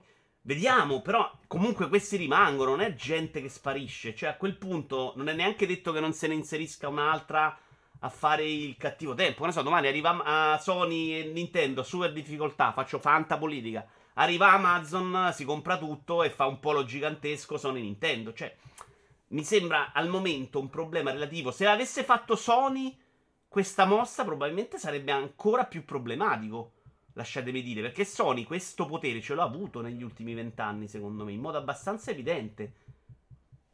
È vero che c'era Nintendo, ma era una Nintendo più debole di quella di oggi, a tratti, in alcuni momenti più forti, in alcuni momenti più deboli. E, e una Microsoft che all'inlancio di One quasi sparisce, cioè quasi sembrava non volessero fare più videogiochi. Quindi lì, secondo me, era più preoccupante il mercato di oggi che invece mi sembra nel suo comunque chiaramente accorparsi in macropoli che probabilmente diventeranno dei pass, che è una roba che che sono convinto che possa funzionare e che possa piacere agli utenti e che sia, abbia anche un sacco di aspetti positivi, tra cui quelli di far giocare un sacco di giochi che prima non si inculava nessuno a tante persone diverse. Oggi sto giocando, per esempio... Madonna, non riesco mai a ricordare il titolo del suo gioco, eh. Uh, quello di Shanghai. Aspettate, lo devo andare a leggere, ovviamente. Eastward. Eastward e Eastward che io ho comprato, mi piacerebbe... No, no, non guardavo il video. Uh, Eastward mi piacerebbe un sacco che lo giocassero tutti perché prim- la prima oretta secondo me è stata una roba super fantastica, cioè da gioco veramente carino, uno zeldino che sarebbe bello se fosse più giocato da più persone. Sapete cosa ne penso di Supraland che non si è cagato nessuno? E quanto mi piacerebbe che invece nel momento del lancio ne avessero parlati tutti e fosse stato apprezzato nel modo giusto. Quindi secondo me gli aspetti positivi ci sono. Eh, non riesco a percepire questo dramma del monopolio incredibile perché secondo me c'erano già dei grossi, mon- non monopoli, ma dei grossi poli, delle grosse società accentatrici e secondo me c'è stato un momento del mercato molto più preoccupante di questo. Uh, poi te ne parlo, già, ho fatto l'inizio e molto meglio della demo perché si giocava. Quindi ve lo, ve lo dico poi se è veramente bello. La, la, la, pixel art veramente una delle top più belle della mia vita. Andiamo avanti. No, zona di save era la 1C. Io direi che questo argomento l'abbiamo esaurito. Però volevo fare un sondaggio a questo punto. Che mi era venuto in mente ieri. Adesso me lo devo far rivenire in mente, però. Ed era se secondo voi Microsoft può recuperare in questo modo sul mercato. Vediamo che percezione avete. Perché cioè, stiamo dando tutti per scontato che Microsoft abbia vinto questa, questo mondo videoludico e sia ormai padrona del mondo, ma Microsoft resta, secondo me, al terzo posto al momento. Cioè, Sony con PlayStation 5 e a livello di vendite generale, di revenue, è chiaramente più forte Nintendo, che magari ha venduto anche più Switch di PlayStation 5, eccetera. Però Sony, secondo me, è più forte. Ma in questo momento Nintendo è probabilmente avanti a Microsoft, o no, secondo voi? Ma la domanda è un'altra, io adesso la farò. Eh, come la impostiamo? Eh, nuovo sondaggio. Microsoft può dominare? Perché l'alternativa è che pure non domina, resta con meno abbonamenti, diventa l'alternativa con i pass. Eh, e poi vediamo, insomma. Cioè, non è detto che sia già tutto scritto, eh. Cioè, abbiamo comunque dei rivali molto forti. Sì, no, non lo so. 5 minuti no, è troppo. Facciamo un paio di minuti, inizia sondaggio. Ni. Secondo, con questo acquisto puntato un'altra parte di mercato. Mobile e metaverso, dice Opez. Chiaramente sì, in ottica futura, dice Iaci. No, no, ma so tutto visto che ne ha parlato un'amica che ha fatto la recensione. Ah, ok, just. Beh, se Sony perde il suo più gioco più venduto sicuramente non farà bene. Parliamo di Call of Duty? Call of Duty è ancora oggi il gioco più venduto? Sì, con il Game Pass, solo con la... Vabbè, chiaro, BD Cinema, sì. Sì, sì, quando parlo di Microsoft parliamo della politica attuale, che le console no, non... con le console credo sia indietrissimo. Ma al momento non credo sia avanti a Nintendo, eh. Comunque Nintendo nel suo store venderà un botto. Sony deve reagire in fretta, non può vivere sempre sul sonarismo della gente. Io prima di Activision ero d'accordo con te. Prima dell'acquisizione di Activision a Yashi ero d'accordo con te. Cioè, mi aspettavo una Sony di risposta.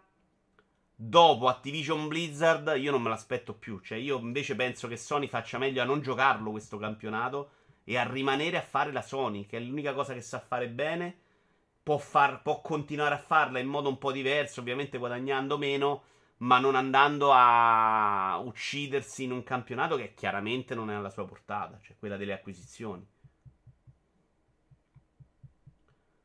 Su PlayStation è il più venduto, dice Fabio Volante. Pensa, io pensavo che era un po' calato Call of Duty. In USA nel 2021 gli ultimi due COD erano le prime tre posizioni a livello di vendite su piattaforme PlayStation. Mamma mia. Mamma mia. E a questo punto mi chiedo perché però Microsoft... Ora, finiti gli accordi, secondo voi Microsoft... Eh, pure qua sarebbe un bel sondaggio. Cioè, se il discorso Microsoft acquisizioni come le gestisce sarà proprio importante per il mercato. Eh? Però se, se poi Phil Spencer fa il discorso mi tengo le esclusive, ciao Stone, probabilmente eh, la figura di Phil Spencer padre Pio va pure un po' a calare. Eh? Cioè, per Phil Spencer sono un po' di anni che porta avanti sto atteggiamento da volemo se bene, tutto su tutto, eccetera, eccetera. Se ti metti a dire, vabbè, no, vaffanculo, COD me lo sono preso io, adesso lo giocano solo sulla, sul mio universo. Eh, fai, secondo me fai proprio una figura minore. Certo, può sempre dire, vabbè, io ho proposto di mettere il pass su PlayStation, non hanno voluto loro. Però secondo me è un po' diverso la politica. Se invece vai lì e continui a dire, guarda, esclusiva temporale breve, più eh, da me può stare a prezzo ridotto rispetto che all'altra console lo compri 80, fa una super figura, secondo me comunque cresce, eh, non scontenti nessuno e porti avanti la tua politica. Il grande splash nell'immediato non direi, ma quando entreranno a regime tra cloud, mobile e pass lo vedo probabile. Vince il sì, infatti con il 54% abbiamo un no del 38% e un solo voto per non so che è quello che avrei votato io, su Microsoft può dominare. Ciao Vito, dice Alex, alla fine ho preso la caserma di Ghostbuster, l'ho pagata veramente tanto, così tanto da dover disdire la collection edition di Dying Light 2 di Elden Ring. Alex, goditi la caserma dei Ghostbuster che tanto col tempo ti si rivaluta. Quindi è comunque un investimento. Per non parlare di un gioco come Animal Crossing che ha venduto 35 milioni di copie. Ma seriamente? Catroia. Animal Crossing comunque veramente un culo nel posizionamento, nel tempo. Oh, lo sto giocando adesso. Chiaramente, e tra l'altro il DLC è proprio fatto sulla roba che mi piace di più. Comunque faccio più fatica a dedicargli quel tempo, quella cosa, no? È comunque un gioco a cui devi dedicarti molto. E il stare nel periodo lockdown, secondo me, gli ha fatto un bene incredibile. Poi vediamo pure che idea ha Microsoft se vuole tenersi console o puntare tutto sui servizi. No, le console sicuro per la prossima generazione le abbiamo, Yashi, ma 100%. Guarda, lo firmo qua. Cioè deve cambiare l'universo proprio improvvisamente per non avere console nella prossima generazione. E non sono invece super convinto delle console mid-gen. Secondo me al massimo ci stanno dei restyling, piccole modifiche, ma non delle mid-gen come l'altra volta che erano proprio figlie invece di un delle console base che erano un po' debolucce. In questa generazione, dice Just, non credo che Microsoft possa dominare. I brand PlayStation sono ancora tanto forti, almeno per PlayStation 5 continuerà ad essere davanti, almeno fino a quando Microsoft non capisce come deve sparare a pala di fuoco con le pubblicità.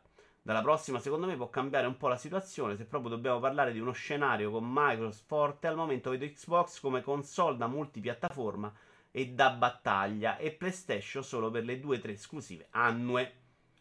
Uh, hai fatto comunque bene, grande set, dice Sonno. Secondo me Sony al momento non ha neanche intenzione di mettere il browser su PS5 perché ha paura che Microsoft ottimizzi xCloud per girare anche su quello.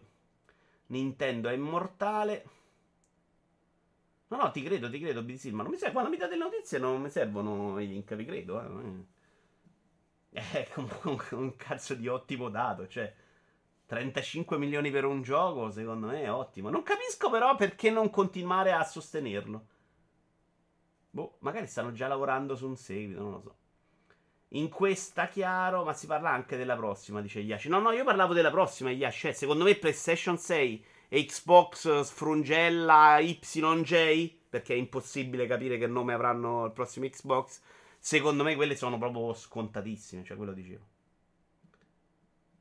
In questa generazione anche per me è difficile vedere le mid-gen anche per la partenza lenta di PS5 e Series X, esatto, anche per la poca disponibilità. A parte che partenza lenta è molto relativa, Sippo, perché a livello di vendite hanno fatto meglio delle console più vendute della storia, per Microsoft e per Sony. E il problema è proprio ok, non riusciamo a star dietro alla grandissima richiesta in questi tempi. Probabilmente in un momento con meno richiesta ce l'avrebbero fatta. Eh, però loro i numeri li stanno macinando lo stesso, cioè non stanno andando peggio delle altre generazioni, gli stanno più o meno dietro. Leggevo proprio Sony che lo diceva, mi sembra. E diceva: Sì, è vero che non ci stiamo dietro, ma stiamo vendendo anche a scatafascio. Sono sempre quelli che non tirano fuori delle piste nuove per Mario Kart. Madonna, grande splash. Lì però vorrei capire quanto sia andato male il DLC, quello per, uh, per Wii U, onestamente. Perché secondo me quello è il dato che li ha fatti magari optare per quella decisione, no? Ci sta, se quello è andato male, se quello è andato benissimo sono pazzi. Oppure stanno preparando un Mario Kart incredibile. Mi piacerebbe molto un Mario Kart super pieno di roba alla Smash Bros. Cioè un episodio che ti fa dire ok, non esce più nient'altro. Con un miliardo di piste. Boh, vediamo. Io direi che andiamo avanti su questo argomento. Se volete dire qualcosa, continuate a dirlo, lo riprendo in mano. Ma adesso andrei con la notizia numero 2 di questo strano video Iovara commenta del 2022. Xbox e la retrocompatibilità ha insegnato all'intero settore a preservare i giochi. L'articolo è di Claudia Marchetto eh, su Eurogamer.it e riporta delle dichiarazioni di Jason Ronald, uno dei creatori di questo programma, cioè il programma retrocompatibilità di Xbox. Uh, penso che nel corso di questo programma, cioè mentre sviluppavano il programma per far uh, diventare compatibili i giochi, abbiamo imparato molto sulla conservazione dei giochi, che si tratti di decisioni tecniche, come i giochi vengono inseriti nel catalogo, come firmiamo i contratti e gestiamo le licenze e così via. Penso che stia davvero informando non solo noi, ma l'intero settore su cosa dobbiamo fare per preservare questi giochi in futuro. È interessante che il problema se lo stiano ponendo, onestamente. Perché noi diamo per scontato, oh, prendi un gioco, lo rendi compatibile, che ci vuole, invece poi devi star lì a combattere con i contratti, la licenza. Perché magari, faccio un esempio adesso senza sapere molto, ma tu magari Outrun, vai da Sega e gli dici sì, eh, voglio portare il tuo gioco sui Series X. Magari il loro contratto è solo per portare il gioco su Xbox 360. Faccio questa licenza così, con Ferrari. Quindi devi andare a parlare anche con Ferrari, magari. Capite come si possono le licenze incartare in un modo molto più complicato. A quel punto quello che dice lui è quando Sega fa un gioco con Ferrari dice guarda non facciamo un accordo solo su Xbox 360 ma facciamolo che io poi il gioco lo posso mettere su tutte le console tutto il futuro. Ti do più soldi, magari dopo prendi una percentuale più alta, ma sigliamo gli accordi tenendo in mente anche le possibilità per preservare. Questo credo che stia dicendo Jason Ronald. Durante la progettazione di Xbox Series XS, la retrocompatibilità è stata un obiettivo del programma sin dal primo giorno e ha effettivamente influenzato il design dell'hardware. Era come, ok, possiamo assicurarci che questi giochi non solo funzionano, ma al meglio, quindi assolutamente. Mentre pensiamo ai dispositivi futuri, mentre pensiamo alle piattaforme future, pensiamo sempre a quali cose uniche possiamo fare per migliorare o ottimizzare questi giochi. Eh, qui dice ancora una cosa diversa. Dice che le console sono state progettate in questo senso. Io penso però, cioè, da, da non, mi, non, mi, piace definirmi PCista perché in realtà mi piace definirmi consolaro prestato al PC. Però il PC da questo punto di vista è veramente la roba più easy del mondo. Cioè, ho tutto in libreria. Quando voglio giocarmela, prendo e me lo gioco. Cioè, questa semplicità di utilizzo, di store, questa cosa che c'è, se non lo tolgono dallo store vado là, me lo ricompro e me lo gioco, deve essere assolutamente... È vero che se vai a prendere il primo Tomb Raider magari fa fatica perché Windows è pensato per un altro Windows, quindi ci sono anche dei problemi sul PC, però mediamente la strada deve essere quella del PC. Con queste console oggi... Mm, PlayStation 3 era diversa, ma da Xbox 360 in poi diciamo che sono diventate molto a livello di sviluppo di videogiochi molto simile a un PC. E caspita, mi aspetto che si vada verso quella roba là. Cioè, anche Nintendo, lo store. Mi sono comprato Switch 2. Secondo me deve avere tutto compatibile.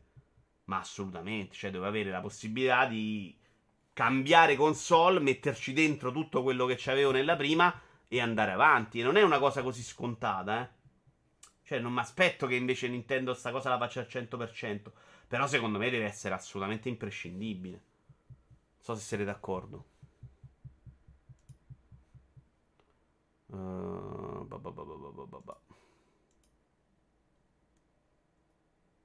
Tanto ragazzi, col panico sono andato a controllare che non sia accaduto. Che non vi vedevo parlare. Sarebbe ora, sì, sì, poi mi aspetto che ci siano i suoi vecchi giochi Oh, Switch 2, ho comprato una roba su Switch 1, me lo trovo su Switch 2. Cioè, un Mario 64 non lo devi comprare 800 volte, santa miseria. Ma andiamo avanti, questo argomento mi interessa poco. Phil Spencer è preoccupato per l'arrivo sul mercato di aziende che non conoscono i videogiochi. C'è un sacco di Microsoft, sapete perché? Adesso vi racconto una cosa simpatica, che vabbè, conoscete benissimo anche voi, ma è simpatico. Eh, praticamente Phil Spencer lo hanno ovviamente intervistato per questa cosa del, dell'acquisizione di Activision e queste interviste vengono riportate da noi in Italia con 800 news. Eh, l'altro giorno leggevo, mi sono andato a leggere l'intervista sul blog di PlayStation ufficiale, credo, di Miyazaki su Elden Ring. Ho girato su multiplayer sulla stessa intervista che avevo letto e quindi in questo caso conoscevo, eh, mediamente no, quindi trovo anche molto utile il servizio che fanno questi siti che mi riportano i vari spezzoni eh, in, uh, in varie news, onestamente. Però in questo caso me l'ero letta su multiplayer quando sono andato a controllare c'erano 423 news tutto sulla stessa intervista. Ciao Silver One. Io mi immagino in futuro, adesso possiamo, possiamo anche vederlo per farci due risate, eh, ma non è una, esattamente una critica, sinceramente. Perché mediamente, cioè, il commenta lo facciamo proprio su quello, cioè rubando queste news che loro traducono. Però ieri mi ha fatto ridere perché tornavo proprio dall'intervista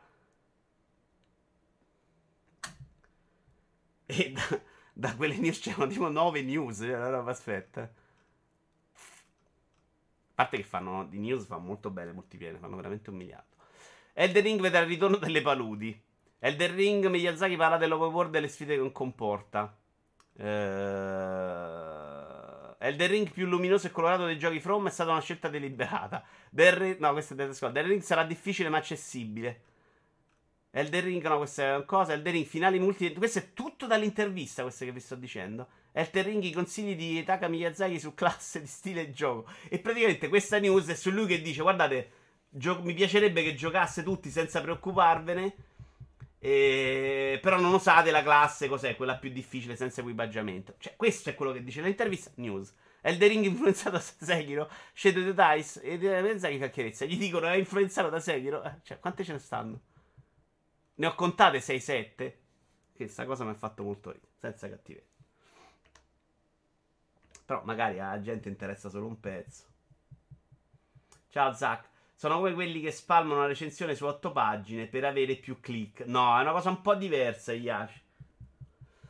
Una cosa un po' diversa. In realtà le 8 pagine della recensione non siate sempre, sempre convinti che sia una scelta editoriale. Perché è così a volte, Yashi ma molto spesso sono quelli che scrivono le recensioni che le vogliono così lunghe e che pensano che altrimenti non sia una recensione.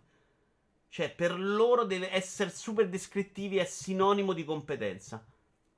Abbiamo una persona molto amica che più o meno la pensa così, che è Tocrazia. Qui non, lo tieni mai a scrivere in poche righe, perché lui deve scriverti, dimostrarti che, che le cose le conosce e le conosce però secondo me lo sforzo di selezionare le cose più interessanti servirebbe un po' a tutti.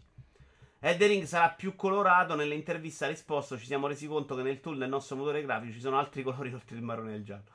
Non so se sia più sintomo del racimolare click o di bassa attenzione dei lettori. Sì, Splash, non, non, non, ne parlavo in modo negativo, sono d'accordo con te. Cioè, probabilmente la, la... se gli metti l'intervista intera Uh, non se la guardano, non se la leggono perché è lunga. Se gli metti una roba da 3 secondi, guardano perché come si fruisce oggi di, del, del, pezzo su internet. Quindi secondo me è in, più in quella direzione. Hai letto del casino di IGN per la recensione di Pokémon? Sì, Winner Baco. Ne ho letto. Ho letto anche la recensione di IGN Italia per farmi idea. Non conosco niente dei Pokémon, quindi non entrerò mai nel merito di chi abbia ragione o no. La recensione della Borgonovo a me non è sembrata terribile. Eh, è sembrata. Se proprio devo fare una critica alla recensione, ho trovato che sull'aspetto tecnico si soffermi proprio tanto. Che va bene, però una volta che l'hai detto fa schifo graficamente per me è anche veniti da là. Invece lei lo ripete in più punti secondo me anche un po' troppo. Detto questo, preferisco l'opinione sua, e questa cosa a me non me la toglierete mai di testa, di lei che dice, a me sta grafica così, la storia del cazzo ha dato fastidio, e quindi gli do 5, che è una presa di posizione, ma è la sua, cioè per me, a meno che non lo stia facendo mentendo, ma io do per scontato che lei sia onesta, preferisco che lei mi dia quell'opinione mi dice a me sta roba che vi sto raccontando e la recensione è comunque scritta bene, non gli puoi dire niente. Questa roba per me va sotto la sufficienza perché non la sopporto e perché per me la grafica brutta incide tanto. Quella è sincera. piuttosto che leggere altre recensioni in cui ho letto più o meno parlare dei stessi difetti, con qualche vantaggio in più, certamente. Cioè, non hanno parlato magari così male, però ne hanno parlato comunque molto male. Per poi dire sì, però 8 e 6. Cioè, sta roba io non la capirò mai. Il 5 per me invece è comprensibile. Mentre l'8 e 6, non sto dicendo che l'8 e 6 è fatto perché prendono i soldi o perché, madonna, uh, non capiscono niente o lettori. Perché magari nella loro idea non è danno il mio giudizio di persona che si è rotta il cazzo di giocare questo gioco e quindi per me non mi sono stufato, ma è mettiamo il voto della possibile persona che si mette a giocare Pokémon e si è rotta il cazzo meno di me. Ciao Moragno. Quella roba secondo me, a prescindere, è una bugia. È un giudizio filtrato e quindi io preferisco quello della Borgonovo. Uh, ciao Max Live 1967, benvenuto. Fritz dice Pokémon buon gioco da 6,5 massimo. Non lo so, ma è rilevante secondo me. Cioè, eh, Qual è il problema se, se la Borgonovo pensa che sia 5? Cioè, a me non dà fastidio questa differenziazione dei giudizi. Ve l'ho detto un miliardo di volte. Cioè, va bene così.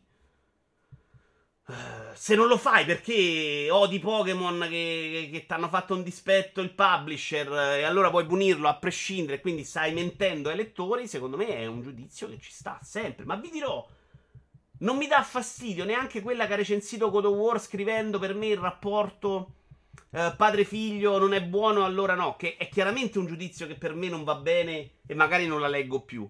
Ma preferisco quello di lei che gli ha dato fastidio quella cosa e te diciamo che mi ha dato fastidio. Piuttosto che i voti 7 ad Anthem perché in proporzione forse in futuro e forse c'è qualcuno che li giocherà e si divertirà. Quella roba non va bene per me, non è insopportabile. Non serve più a nessuno, secondo me. Però quello lo accettiamo. E cioè, Anthem passerà alla storia come un gioco non orribile. E io un coglione eh, simil Borgonovo perché gli ho dato 3 all'epoca. Nel mio video svolta che non conta niente a nessuno. Sono arrivati quelli a Dim che te vuoi far vedere col voto 3 di Anthem. No, era una merda, non c'era niente, era un gioco voto. Io quello devo giudicare. Come mi sono son divertito a giocare? No. Era una storia rattoppata, non funzionava niente. Non... Di che stiamo a parlare? Ma che giudico il potenziale di Anthem? Anzi, meglio così, dice Dario, avere etero- eterogeneità. È troppo difficile, Dario, questa, però, cazzo. Eterogeneità nei giudizi non è male, è vero, sono d'accordo. Ma è mai servito? Homo Ragno, bella domanda. Secondo me sì.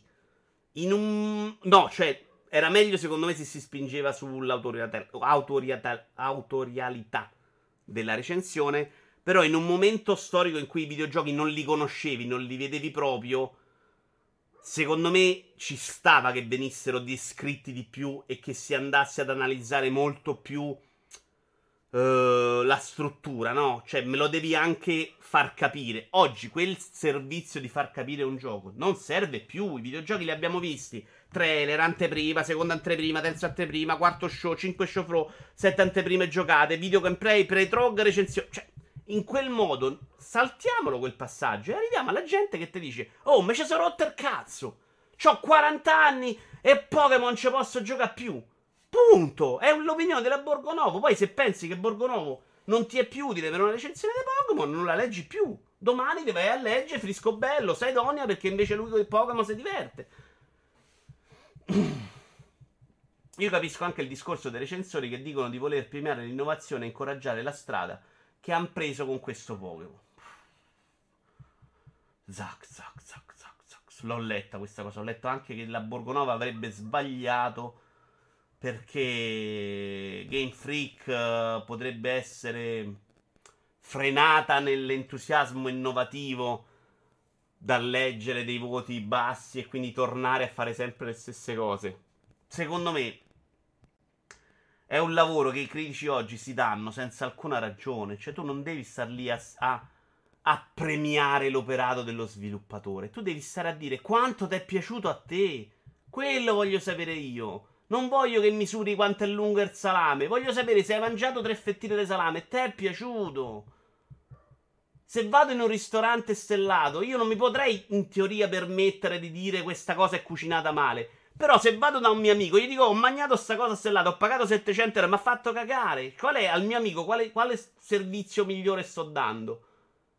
Il parere di Ie, però è stellato, è comunque buono? O io che dica, oh, io ho mangiato, mi ho fatto schifo, vedi tu? Cioè, capisci? Eh, Anthem in realtà il 54 su Metacritic, sì, poi è sceso dopo però. Metacritic fa un servizio che non è esattamente sempre utilissimo, perché ha delle curve di discesa. Mi dicono tutti che in realtà scende solo la prima settimana. Però in realtà Anthem, io me lo ricordo, l'abbiamo fatto sicuramente a Indovinate Metacritic Anthem, e col cazzo che c'aveva 54. C'aveva dei voti che stavano intorno al 7. Poi quando passano tre anni, non escono gli aggiornamenti, la gente li recensisce, improvvisamente i voti calano. E ci sarà pure qualcuno che va lì a rimodificare il voto, eh. Ma ah, se andiamo a prendere Indovina Metacritic, Sippo non era mai 54, ma ci sono pronto a metterci la mano sul fuoco. No, Spe mi fa cagare. Anche all'uscita aveva preso discreta merda, dice Silver One. Io non me li ricordo, sta valanga dei 5 sui siti italiani, però. Magari. VDI ricordo sicuramente 7 di Bruni. La grafica fa schifo, la storia fa schifo, il gameplay è ripetitivo, voto 8,5. Un po' sì, licenza poetica. Questo l'ho letto di Pokémon, devo essere onesto. Eh, quindi ti prendi nella fase di, di, di, del 3 a Anthem, ti prendi che te vuoi far vedere se è stronzo, perché com'è possibile se prende solo 9 che tu hai messo 3 e poi il Metacritic si abbassa e ti dicono, eh vabbè, vedi, l'avevano capito tutti che era una merda. Vabbè. Waxi dice, Vito Iuvara, buona domenica a te e a tutti. Sto casino sulle recensioni su Pokémon è qualcosa già visto con... Uh, Got cos'è? E cos'è Got, scusatemi? Nel senso, la critica si rispetta magari giustamente qualcosa in più, soprattutto da da 9 lì o da 9 versioni di specifico brand. Poi si scontra con quell'80% della popolazione di videogiocatori che hanno quella sorta di comfort zone e lì restano. Così si spiega perché GOT uh, sia tanto piaciuto e così si spiega anche perché questo Pokémon. Dio, aiutatemi con GOT di che state parlando. Ah, Ghost Tsushima, cazzo. Ghost Tsushima invece lì mi è molto piaciuta la critica. Devo essere onesto. La critica lì è andata a criticare l'open world. Ma poi mi è piaciuta anche perché ero d'accordo in realtà. Però mediamente trovo che sull'open world si sia molto generosi. Ecco. Con Ghost of Tsushima quella generosità finalmente non l'ho vista. L'ho rivista in Forza Horizon, secondo me. Però, oh, se la gente gli è piaciuto Forza Horizon, non sto dicendo che la recensione è sbagliata. Ci sta, oh, ti è piaciuto da morire. Però, secondo me, tutta sta gente che si è fatta mille ore di Forza Horizon che l'ha recensito, mica c'è tanto, eh trovo molto più facile che la gente abbia visto che è bellissimo graficamente e gli puoi di niente 9,5 perché alla gente piacerà.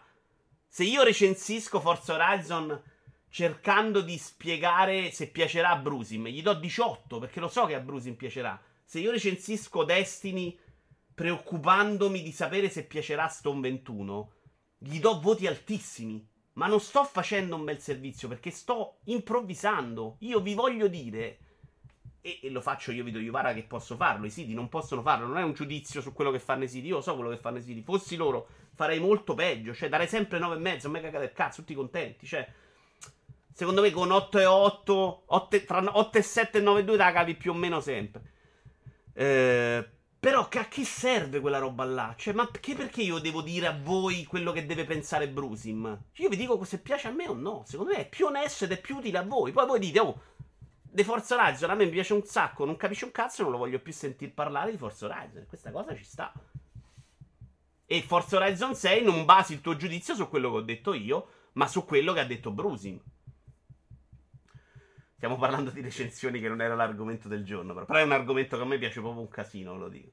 Il discorso è sempre che chi scrive intorno a una pressione tale per brand di questa importanza che non può non dargli meno di 8 a Pokémon il settore videogiochi è così ancora. Nel cinema c'è gente che non ha nessun problema su Repubblica e Messaggero nello smertare di Slot e dargli del coglione, dice Winner um, sì.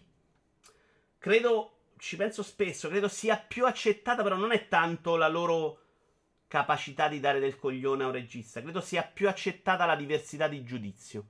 Per dire, sulla letteratura possiamo fondamentalmente dire quello che vogliamo. Cioè, nessuno si stranisce se viene qua adesso uno e dice oh io ho letto Hemingway e mi sono cagato le scatole.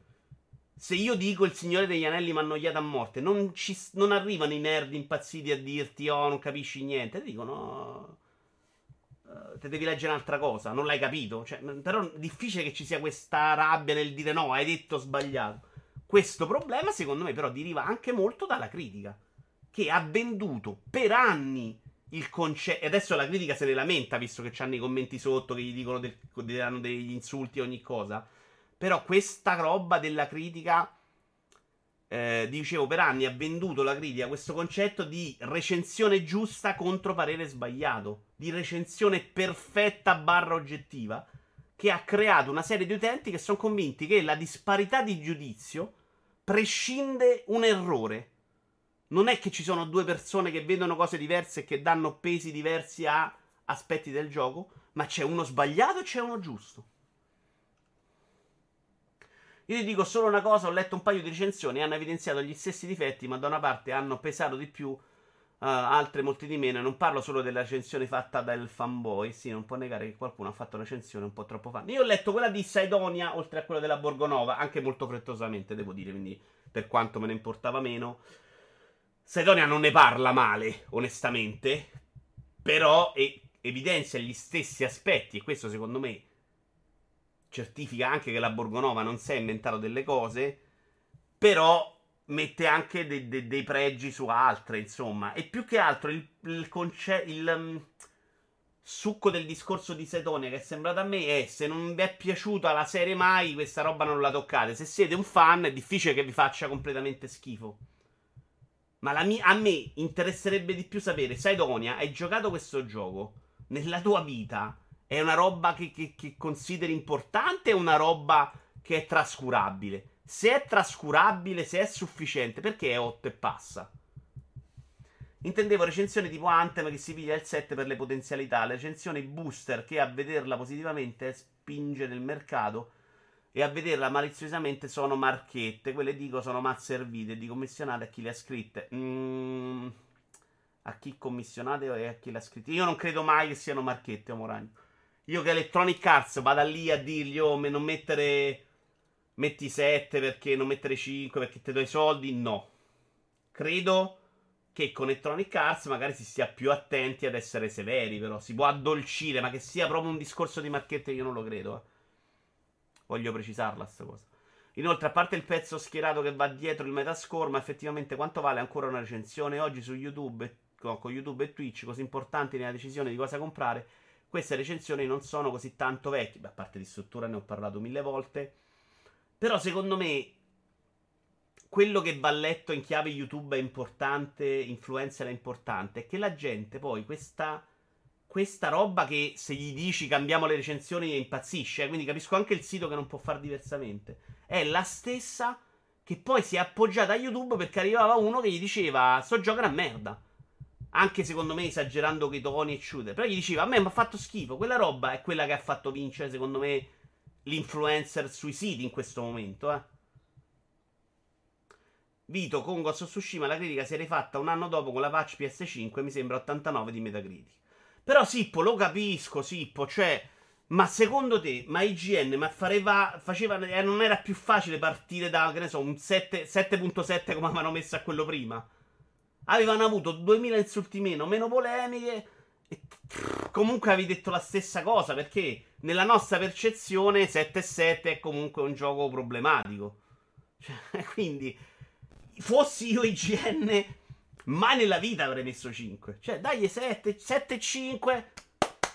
Se ne lavamo le mani. Cioè, ma abbiamo, ricordiamo che in Italia è stato criticato oh, per Paolo Greco per 9 a God of War. Per 9! 9! Non è vero che daresti un bel voto a Destiny perché so che nonostante tutto ti piacerebbe giocarlo perché come si spara bene ti conosco. Ah, sì, sì, sì. Ma a me piace un sacco Destiny da giocare. Poi tutto il resto però no. Comunque ho fatto un giro veloce per Anthem, Multi 7.2, IGN Italia 7.6, Every 7.6, Spazio 8.5. Grazie Splash, ti ringrazio.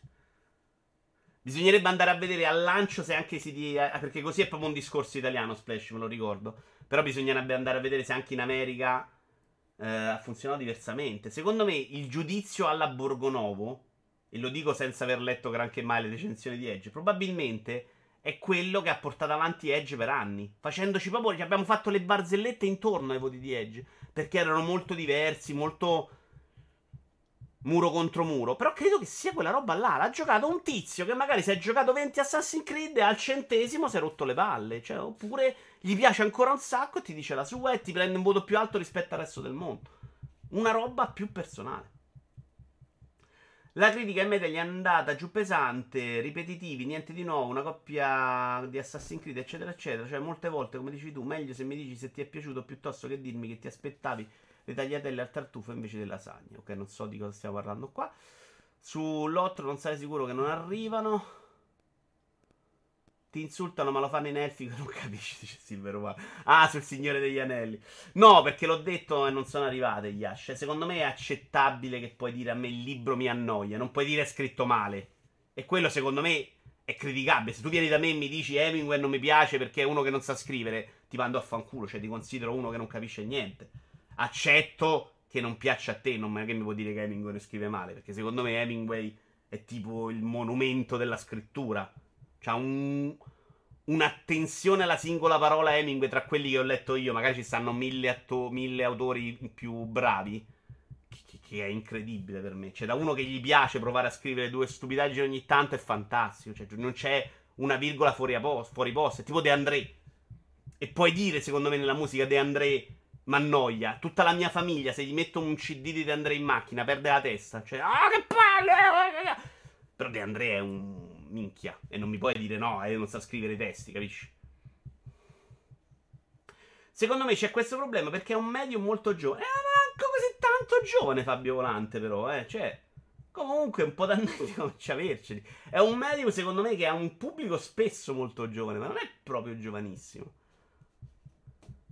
Prima forza, ora il Signore degli Anelli. Dillo che vuoi far morire Brusi perché sei stato corrotto da Pada, che è spaventato di perdere la Coppa Saremo. Pada che non voglio fare delle accuse pesanti, però ieri, finché è stato a casa lui, connessione giù e si è finito sto maledetto DLC, tornato a casa, connessione a posto. Però non voglio accusare nessuno. E non parla male della Juve, altrimenti sa cosa succede. Ma che scherziamo, super Juve, ragazzi. Uomo pensa alle recensioni di Halo Infinite che ha avuto voti alti per la prospettiva di quello che sarà il gioco una volta arrivata pure la Coppa. Sì, Halo Infinite. E non credo che lì Microsoft abbia pagato, eh. Io l'esempio che vi ho fatto sempre, dove secondo me i soldi un po' hanno influito, cioè che ci sia stata un po' di impressione, fu la recensione di Perfect da Zero su videogiochi. Quella roba non me la tolgo mai della mente, ragazzi. Non, magari non c'è scritto oh, metti 7 tuoi soldi, però c'è scritto oh, c'hai la copertina, alleggeriamo il tono, cioè alziamo un po' il voto perché non è possibile. Cioè se leggevi il testo di quella recensione, dovremmo farlo un giorno, ricordatemelo in un... e noi leggevamo, prendiamo quella recensione, la leggiamo tutta e vi dico che è impossibile che quel gioco su quella rivista potesse mai prendere 7. C90, ciao Vito, vengo proprio dal giocato di Legend Arceus e onestamente trovo sempre meno a fuoco la critica della Borgonova che lo ha definito addirittura insufficiente. Ma ci sta C90, ci sta, quello ci sta, ma lei sta dando il suo giudizio. Se per lei, ma ci sta, a me succede spesso di essere la Borgonovo e non nel senso di essere una donna, ma di essere quello che non si vede nel pubblico o che non non si ritrova nel giudizio. Perché semplicemente ti dico quello che piace a me. Cioè, ci sono un gioco come Forza Horizon che è bello da vedere, che funziona, che è pensato per quel pubblico, ma me annoia a morte e te lo dico. Cioè, se io non sono sicurissimo che avrei dato una sufficienza, forse non mi ricordo poi che gli ho dato, forse ci ho girato un po' intorno. Però è chiaramente una roba che probabilmente se sono molto più personale, molto più onesto con voi, per me non è probabilmente neanche sufficiente, visto che non mi diverte mai nella vita. Capisci? Capite cosa intendo? Poi lì sto lì a ragionarci e dire, vabbè, però alcune cose le ho fatte bene, però la grafica è proprio bella, quindi mi sono comunque divertito a vederlo un po'. Prendo questo esempio perché è quello con cui ho sofferto di più, no? Oppure con Destiny, dove ho aspetti più in contrasto, diciamo. E, però ci sta, oh, poi oh, eh, non è che io e Brusi siamo due deficienti. A lui piace un botto, ci farsa mille ore, ad altri non pi- piace di meno e te lo dico. Cioè, per me quelle due cose possono convivere. Non ho mai detto Brusim non capisce niente. Forse ho insultato un po' zio. Zio un po' di più che Brusim. Su vari giochi, questi da minatori. Perché secondo me ci si ferma. In quel caso spesso ah, mi diverte, quindi è fantastico. E lì secondo me non stai facendo un'analisi neanche personale. Cioè, io faccio, quando, anche quando mi diverto moltissimo, prendi No Body Save the World, faccio lo sforzo di capire se mi è piaciuto, cosa non è piaciuto, cosa mi ha tenuto a giocare, non è per forza bellissimo perché mi ha divertito, perché questo discorso del divertimento e quindi è fantastico nei giudizi dei videogiochi, lo senti spesso dai giocatori, eh. E vabbè, però se ti diverte, alla fine i giochi devono divertire, eh, non è vero un cazzo, possiamo dire che ti diverte, pure sarà merda. Non trovo neanche que- quella roba terrificante. Ci stanno vari, varie sfaccettature e vanno tutte prese in considerazione. Spesso i giocatori invece questo lavoro non lo fanno, secondo me eh, entrano nella meccanica drogata del videogioco e quindi per forza bellissimo. Invece mi piacerebbe che analizzassero quel senso. Per cui sono stato un po' più critico con Sio, ecco. Poi che gli piaccia e debba giocarselo non lo metto mai in discussione nella vita. Uh, God of War di Greco ho dimenticato Dato Bugs che gli aveva dato tipo 9 uh, non so di che parlate Pada come Bender in Futurama gli va tagliata l'antenna. Vito Iwara, sei sicuro che Pada non abbia manomesso lui la cabina proprio per giocare il DLC di Yuffie? Lo abbiamo pensato, Just. Il problema è che non era solo casa mia, proprio tutto il quartiere tipo bloccato team ieri. Vito Iwara, se questa sera Pada si presenta in live con un occhio nero, do per scontato che lì da te sbadatamente abbia sbattuto contro una porta. No, non è stato picchiato nessun Pada. Comunque, Vito, smettiamolo perché visto che ora lei si è lamentata della scottatura, tutti gli altri fan di Pokémon avranno l'acqua fredda. Che poi. Non so di cosa stai parlando, non mi ricordo. Che poi nel caso in questione qualsiasi voto avrebbe preso Pokémon, i fan l'avrebbero acquistato ugualmente. Infatti, leggevo una notizia prima, ha venduto l'idea di Dio. Vito Iora mi riferivo a Ghost of Tsushima in generale dicevo che sul fatto che le recensioni molto spesso tendono a soffermarsi più sulle aspettative del, delle, della critica. Sì, sì, sono d'accordo. Comunque importanti, ma molto meno sul piacere di averlo giocato. Molto meno sul loro parere personale, ma sulla possibile ricezione del pubblico. Credo che sia quello l'errore, secondo me, intollerabile. Comprensibile, ma intollerabile. Intollerabile soprattutto quando c'hai 40 anni, probabilmente a 20 puoi saper quello, non so. Io quando scrivevo le recensioni su Game Plus ho litigato un sacco con i recensori anche del sito all'epoca perché, perché volevo scrivere altre recensioni, volevo scrivere la recensione che scrivevo su Outcast, che scrivevo su Outcast e per loro non era una recensione e banalmente vogliono quella roba là. A me era piaciucchiato pure anche perché si volava bene. Brusi, ma abbiamo capito che il tuo giudizio non è un granché. Adesso non star lì a, a ribadirlo. Andiamo avanti, però ovviamente abbiamo parlato un'ora dell'argomento che non era presente. Ah, non ho neanche iniziata la news 3, ragazzi. Uh, era Phil Spencer è preoccupato per l'arrivo sul mercato di aziende che non conoscono i videogiochi. Hanno una lunga storia. Lui ha questa preoccupazione. Peggio di quelli che sono preoccupati, però, del monopolio. Lui è preoccupato di Amazon, credo. Quali sono queste aziende che stanno. o Netflix? Hanno una lunga storia nel mercato dei videogiochi. Parla di Nintendo, Sony e Microsoft. I Nintendo non farebbero mai nulla per danneggiare il settore sulla lunga distanza perché è il loro business per Sony è lo stesso, io mi fido di loro, Valve uguale. Ma quando guardiamo ad altri grossi concorrenti tech di Microsoft, ah, i concorrenti tech di Microsoft, Google è il motore di ricerca e Chrome, Amazon è il negozio, Facebook è i social, tutti i business sull'arca scala. La sua preoccupazione è che per fare soldi nel breve termine eh, queste grosse compagnie vadano a nuocere al settore dei videogiochi. Tipo fare i free to play, immagino, perché hanno ucciso il mobile, o tipo fare i pass su console, che la stanno facendo loro. Cioè, non. Devo essere onesto, è la cosa peggiore che ho sentito dire a Phil Spencer negli ultimi anni. Cioè, non capisco proprio dove andare a parare. Cioè, tu sei una roba arrivata nuova sul mondo videogiochi e possiamo dire che hai portato sia con 360 che adesso una ventata d'aria fresca, no? Idee nuove. Perché Netflix e Amazon dovrebbero essere un problema? Perché non stanno lì a non preoccuparsi di rovinare il mondo dei videogiochi. Se lo fanno, lo fanno in buona fede perché stanno cercando di farci soldi, però, no? Mamma mia, quanto è bello Galti e Stripe qua. Detto questo, il pericolo sembra essere rappresentato da compagnie che non conoscono bene l'industria e potrebbero applicare politiche dannose lì dove le compagnie storiche, pur perseguendo i loro affari, mantengono atteggiamenti conservativi verso l'intero settore. Lui ha fatto il pass, cioè la roba secondo me più potenzialmente distruttiva del settore dei videogiochi che abbia mai portato qualcuno. La più grossa rivoluzione del mondo dei videogiochi è l'idea di non pagare più i giochi fondamentalmente a prezzo pieno. E lui è preoccupato, capito? Vaffanculo, Phil. Va.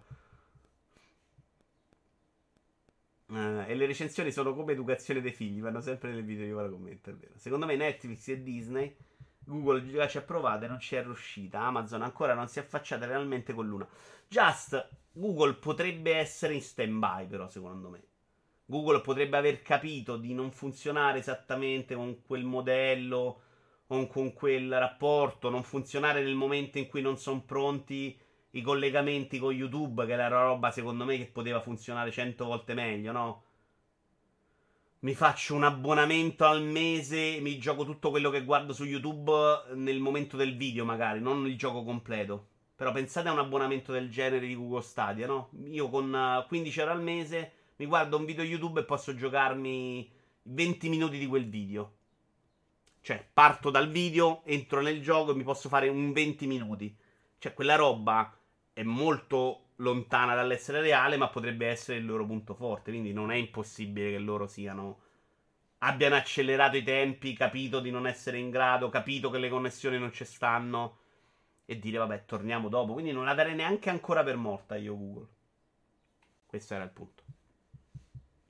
Ora, un bellissimo articolo di Virai.it di Andrea Sorichetti sulla storia dei videogiochi in Cina. Che è una cosa che a me interess- interessava moltissimo. Come al solito, ragazzi, sono estratti, poi voi ve andate a leggere se vi piace. Però è interessante capire questa cosa dei videogiochi, come sono andati avanti, cosa è successo e a capire come ci stiamo arrivando oggi. Soprattutto perché oggi sta arrivando molto più gioco orient- di quel paese, non orientale, perché prima arrivava tutto dal Giappone, ma si cominciano a vedere anche da noi giochi coreani e giochi cinesi, che invece non li abbiamo visti per gran parte della storia. Eh, si sta formando, anzi si è già formato un nuovo oriente del videogioco che però non può essere letto e interpretato secondo gli stessi parametri con cui ci siamo sempre rapportati con la scena giapponese, ma che al contrario poggia su basi spesso profondamente differenti. Questo sentimento si tradusse nell'assoluto rilievo di importare, produrre o vendere qualsiasi tipo di console, qui sta facendo la storia, cabinato arcade sul territorio cinese, diramato ufficialmente nel giugno del 2000 e rimasto in vigore per ben 14 anni Valve a parte, che per qualche motivo è stata tollerata, dal 2000 al 2014 in Cina c'è stato un assoluto divieto di importare, produrre o vendere qualsiasi tipo di console o cabinato arcade sul territorio cinese. Cioè, rendetevi conto di che differenza di mondo c'è, anche come possibilità di accedere ai videogiochi, non solo di produrli, no, però se tu sei uno sviluppatore oggi, sei uno a cui è mancata una fetta della storia videoludica. Ed è il motivo anche per cui invece il mercato PC è andato molto forte, perché le console non si potevano vendere, produrre, però i PC c'erano.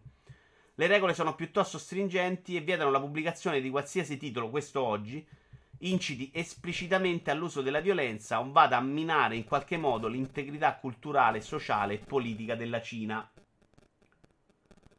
Uh, Black Meat Wukong sembra essere un capolavoro annunciato. Tra un po' ne parliamo, Zack, perché parla proprio di questi trailer che arrivano dalla Cina, che sembrano clamorosi di là e che lui dice non esistono fondamentalmente, perché non c'è, non c'è dietro lo, la scena del publisher che ti dà soldi, quindi si creano sta roba incredibile che fa una super figura. Con quel trailer vai a chiappare soldi e lì cominci a fare il gioco. Quello che vedi in quel momento non è niente. I cinesi fanno giochi della Madonna. Dice buongiorno di celebre di Francesca. Uh, provate Tale of Immortal. Ha portato il PC, quindi ritorno alla storia, oltre alle piattaforme mobile, a diventare l'interfaccia preferita dal pubblico cinese per la fruizione del videogioco, spingendo così gli sviluppatori a puntare tutto su MMORPG, RTS, gacha e gestionali. Perché questi giochi hanno così successo in questi paesi? Perché c'erano quelli, cioè potevi spingere solo là. Steam, la piattaforma di Valve, infatti, non è stata solo liberamente accessibile nel paese, ma è stata anche completamente ignorata dalla legislazione relativa alle opere di intrattenimento per molti anni. Questa roba non se la sa spiegare nessuno, da quello che ho capito. Cioè, non capiscono come Steam non sia passata al vaglio della censura. Questo ha reso possibile la nascita di un sottobosco di piccoli sviluppatori indipendenti che hanno messo a frutto l'ingegno per cimentarsi nella creazione di titoli di ogni tipologia e genere arrivando a volte a produrre dei piccoli gioiellini. Questo, ragazzi, è veramente un sunto, eh. Sono state inoltre diramate delle linee guida per lo sviluppo futuro in cui spiccano il divieto di rappresentare uomini, questo ancora oggi, uomini effeminati e le relazioni tra individui dello stesso sesso. Quindi in Cina ancora oggi non si possono fare questo tipo di videogiochi. Questa è una, è una, pratica molto in voga sia in Cina che in Corea del Sud, dalle quali arrivano con frequenza sempre maggiori trailer di titoli misteriosi di cui di solito non si conoscono nemmeno le più basilari informazioni. Questo era il discorso che facevamo un secondo fa. Ehm, eh, parlavano per esempio anche di Bright Memory Infinite, che io, Bright Memory che poi è diventato Bright Memory Infinite, che io ho giocato. Oppure finito, devo essere onesto, alla fine non era neanche una roba completamente sbagliata, abbastanza sbagliata, ma non completamente. E anche lì il primo trailer incredibile va all'evento Microsoft. Pare fosse col tizio, l'ha, l'ha fatto un tizio da solo. Pare fosse tutto abbastanza farlock. Cioè, quello che era non era un gioco, era un presentazione quasi filmato. A cui dopo che fai quella presentazione da Microsoft arrivano fondi per costruirci un videogioco. Comunque io sono contento che arrivino videogiochi da più paesi, da... perché c'è una differenza estetica, secondo me, parte anche narrativa, no? di storie proprio che si possono raccontare, che è evidente. Che noi abbiamo giocato solamente un paio di tipologie di storie, le giapponesi e le occidentali, America Europa, che sono vagamente simili, no? Perché la storia americana ovviamente è molto radicata in quella europea. Tutta questa differenziazione, secondo me, è proprio interessante anche sul piano ludico per esempio, il cinema invece questa roba non, non l'ha sofferta perché i film sono arrivati più o meno sempre dappertutto. BTC ma anche le coreane. Noi un po' meno. Se funziona come strategia, perché no? No, no, Zack, non, non, sto dicendo che sia sbagliato, assolutamente. Eh, sto dicendo che però è così. Cioè, noi quando vediamo il, tra- il trailer di Bright Memory, non stiamo a pensare che, che è farlocco, stiamo a pensare che è ripulito, come un Watch Dogs. Infatti, quando Watch Dogs cala, tutti a dire a Ubisoft merda. Cioè, nessuno gli dice a Ubisoft perché hai fatto un trailer finto per pubblicizzare, che è quello che ha fatto uguale. Però viene criticata. Mentre in Cina è proprio una roba di, di paravento uh, esteriore. Pensiamo a quello russo. Quella sorta di Bioshock russo che a un certo punto sembrava sparito. Credo fosse più o meno la stessa cosa. Pensa a Lost Soul Aside, che era quel gioco ispirato a Final Fantasy XV con il combat system alla Devil May Cry, sviluppato da un solo ragazzo che dopo un primo trailer ha avuto i contatti da Sony che glielo hanno finanziato. Imbro Peppe, no, no Stalker, Atomic Heart, grazie El Maria. Elma, sto giocando un pochino uh, Chernobylite e secondo me sa che è più roba tua che roba mia? Cioè, da quello che ho capito adesso, il Maria non è la storia avventura lineare. Parte una quantità di icone che potrebbero innervosirti. Ma è una roba di andare in delle zone a recuperare mh, mm, risorse. E quindi c'è una roba molto più di atmosfera, stealth. Che secondo me a te non dispiace completamente, visto il tuo amore per Stalker. Apple Arcade è la rovina dei giochi free to play, ma non è una buona notizia. L'articolo è di Christopher A. Paul, tradotto da Riccardo Cantù su erogamer.it. Premesso che non sono sicurissimo che erogamer.it quando scrive due nomi siano autore e traduzione, ma faccio finta che sia sta cosa. Star Trek Legends e Lego Star Wars Battles. Ah, attenzione, super grande notizia, ragazzi. Ho ufficialmente mandato le richieste per il primo episodio della stagione 2 di Speravo de Gioca Prima per fine febbraio, 25 febbraio sarebbe la data indicativa al momento, inizio marzo perché mi è venuta voglia. Vediamo. Star Trek Legends e Lego Star Wars Battle dimostrano un altro modo in cui questo servizio finisce per rovinare i free to play. Rende i giochi costruiti su consolidate meccaniche free to play molto meno interessanti da giocare rispetto alla versione con le microtransazioni. Allora, Apple Arcade praticamente, oltre a creare giochi nuovi, cosa che sta facendo molto meno, prende dei classici del mobile, li trasforma in giochi senza microtransazioni. Quello che dice questo Christopher Paul è che questo modo di fare le cose non funziona. Perché il meccanismo del free to play, pur se non piace, pur con le microtransazioni, funzionano al loro modo proprio perché si basano su questa crescita con i tempi giusti, con questa possibilità di eh, farmare risorse che ti danno accesso ad altre caratteristiche. Se gli togli quella parte, ne fai un'esperienza completamente diversa e che non funziona. Questo dice. Che secondo me è anche abbastanza un grazie al cazzo. Eh.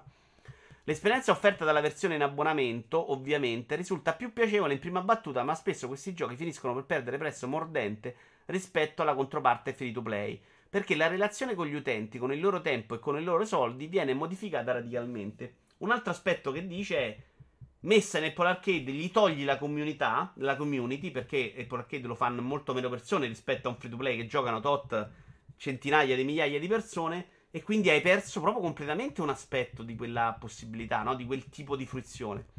Il gioco continua ad andare avanti, ma vengono rimossi anche tutti quegli ostacoli che manterrebbero impegnati i giocatori, cioè i paletti nei free to play, che sono molto fastidiosi per noi abituati ai giochi tradizionali, sono anche l'incentivo a proseguire.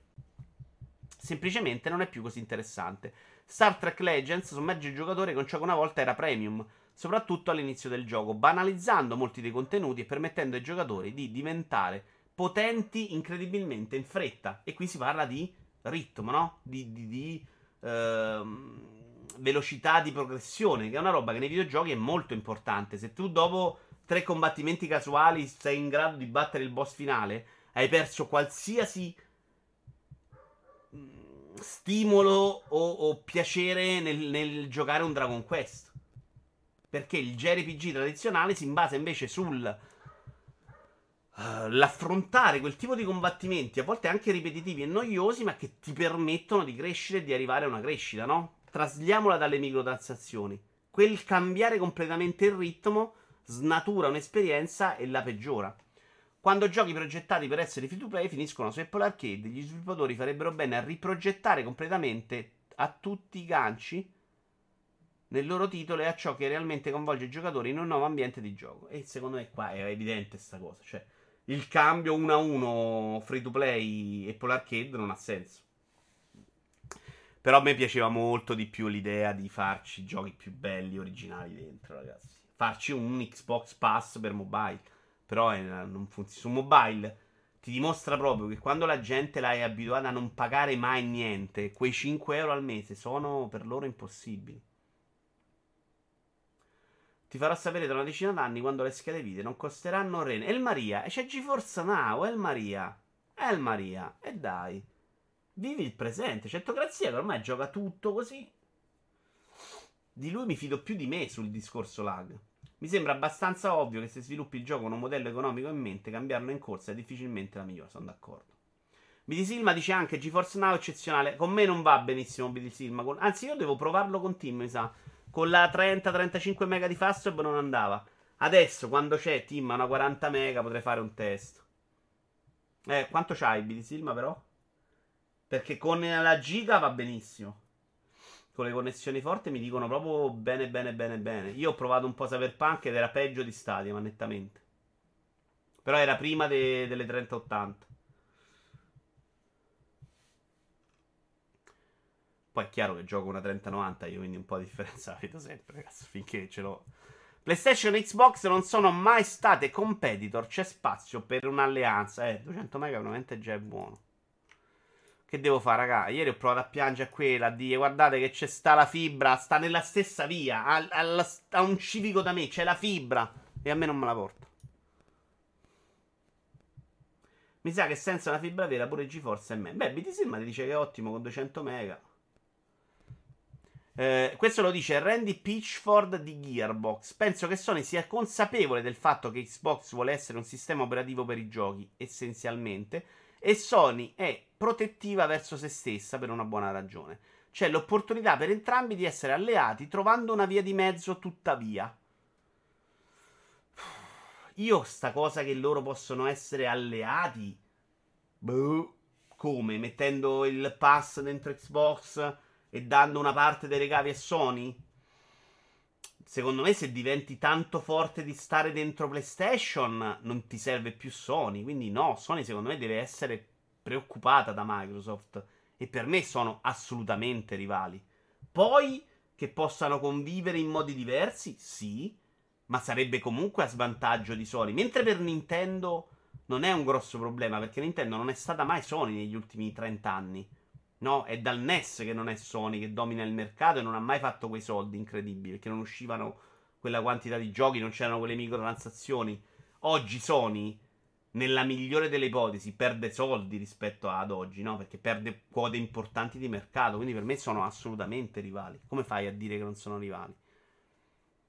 c'è l'opportunità per entrambi di essere alleati trovando una via di mezzo. Ste possibilità di via di mezzo non riesco ad immaginarle. Magari, oh, ditemi voi se avete qualche idea. A me GeForce Now funziona abbastanza bene, però Stadia rimane imbattibile come qualità dello streaming. Non mi sono mai informato, magari una provata gliela do. Elma, vai, vai, vai, caro. Un test fatelo, oh. è anche gratuito il test, eh. Per me devono restare rivali, si perde la concorrenza e non ci sta un'alleanza con buona pace di Walone della sua console unica. No, ma la console unica non è una perdita di concorrenza, già, è una roba diversa, eh. Non credere che la console unica preveda una non concorrenza. Eh, non è che non si fanno film diversi perché c'è un distributore unico, lettore, un brevetto di lettore unico. Cioè, non è quello il problema, secondo me. Soprattutto adesso in cui i servizi sono importanti. Quindi, no, no quel problema no. Cioè, non è che, che, che, Microsoft si compra Sony, quindi non c'è rivalità. Da questo punto di vista stiamo abbastanza tranquilli. Però, secondo me, sono competitor in un mercato. Cioè, secondo me, se vince il modello pass, Sony accusa il colpo. Magari può comunque fare un sacco di soldi e può comunque essere importante nel mercato. Può comunque essere superiore a Microsoft, ma comunque ne perde un po' di soldi. Anche secondo me non esistono vie di mezzo. Uh, Fidarta, il problema di abituare i giocatori al pass è che tra qualche anno sarà sempre più difficile far comprare singoli giochi. E a perderci saranno i piccoli sviluppatori che vivono di vendite e di conseguenza progetti nuovi e innovativi. Il pass, come Netflix, spinge ad un appiattimento dei contenuti imposta dalla piattaforma distributiva. Allora, Fidarta, tu non mi conosci e, e io sono uno che i dubbi sul pass ce li ha. Però non semplifichiamo neanche dal punto di vista negativo, secondo me. Cioè, questa roba che Netflix appiattisca i contenuti. Mm, non è completamente vero, perché Netflix, secondo me, sta offrendo a livello di idee molta più roba di quanto si era vista nella televisione tradizionale. Probabilmente si può parlare di una qualità uh, forse minore nel, nel, nella roba top, ma perché secondo me banalmente sta uscendo troppa roba. Cioè, se prima c'erano 10 scrittori bravissimi che facevano 10 cose. Oggi ce ne sono 10 bravissimi che fanno 10 e 50 un po' meno bravi che le fanno 50 e 500 ancora un po' meno bravi che le fanno 500. Cioè, questo, questo fare più serie, secondo me, comunque rischia di abbassare un pochettino il livello. Eh, secondo me si percepisce con la roba Netflix un po' di calo nelle stagioni successive. Perché comunque l'impatto dell'idea spesso, eh, venendo approvata molto più facilmente la, l'idea, il soggetto, diciamo, di una serie TV, probabilmente non si ha in mente tutte le idee per farci poi stagioni e stagioni successive. Quindi si avverte poi spesso nel proseguo delle serie TV una, un, diciamo, un calo, un abbassamento delle idee. Ecco. Però secondo me non è verissimo che questa televisione oggi sia a così basso livello. Uh, il rischio dei soldi, secondo me, è molto più reale. Però, se uno guarda i dati di vendita di oggi, le vendite dei giochi indie erano già a zero, non erano basse, erano quasi a zero. C'erano alcuni fortunati che fanno i super numeri perché improvvisamente va tutto bene e tanti progetti fallimentari. Quindi, e soprattutto questi giochi, per come funziona oggi il pass, esistono tante possibilità per giochi indie di qualità di fare soldi rispetto a prima, cioè di almeno andare nel pareggio. Di lavorare con la sicurezza di andare in pareggio, che è comunque una notizia super positiva per loro. Eh, pensa a Caped che prima di Microsoft si sta scommettendo casa, no? Eh, quanta gente si sarà rovinata non facendo Caped, ma pensando di far Caped. E quindi nel pass c'è sicuramente più possibilità. Il problema sarà se il pass diventa dominante, eh, Microsoft sarà ancora disposta a finanziare gli indie.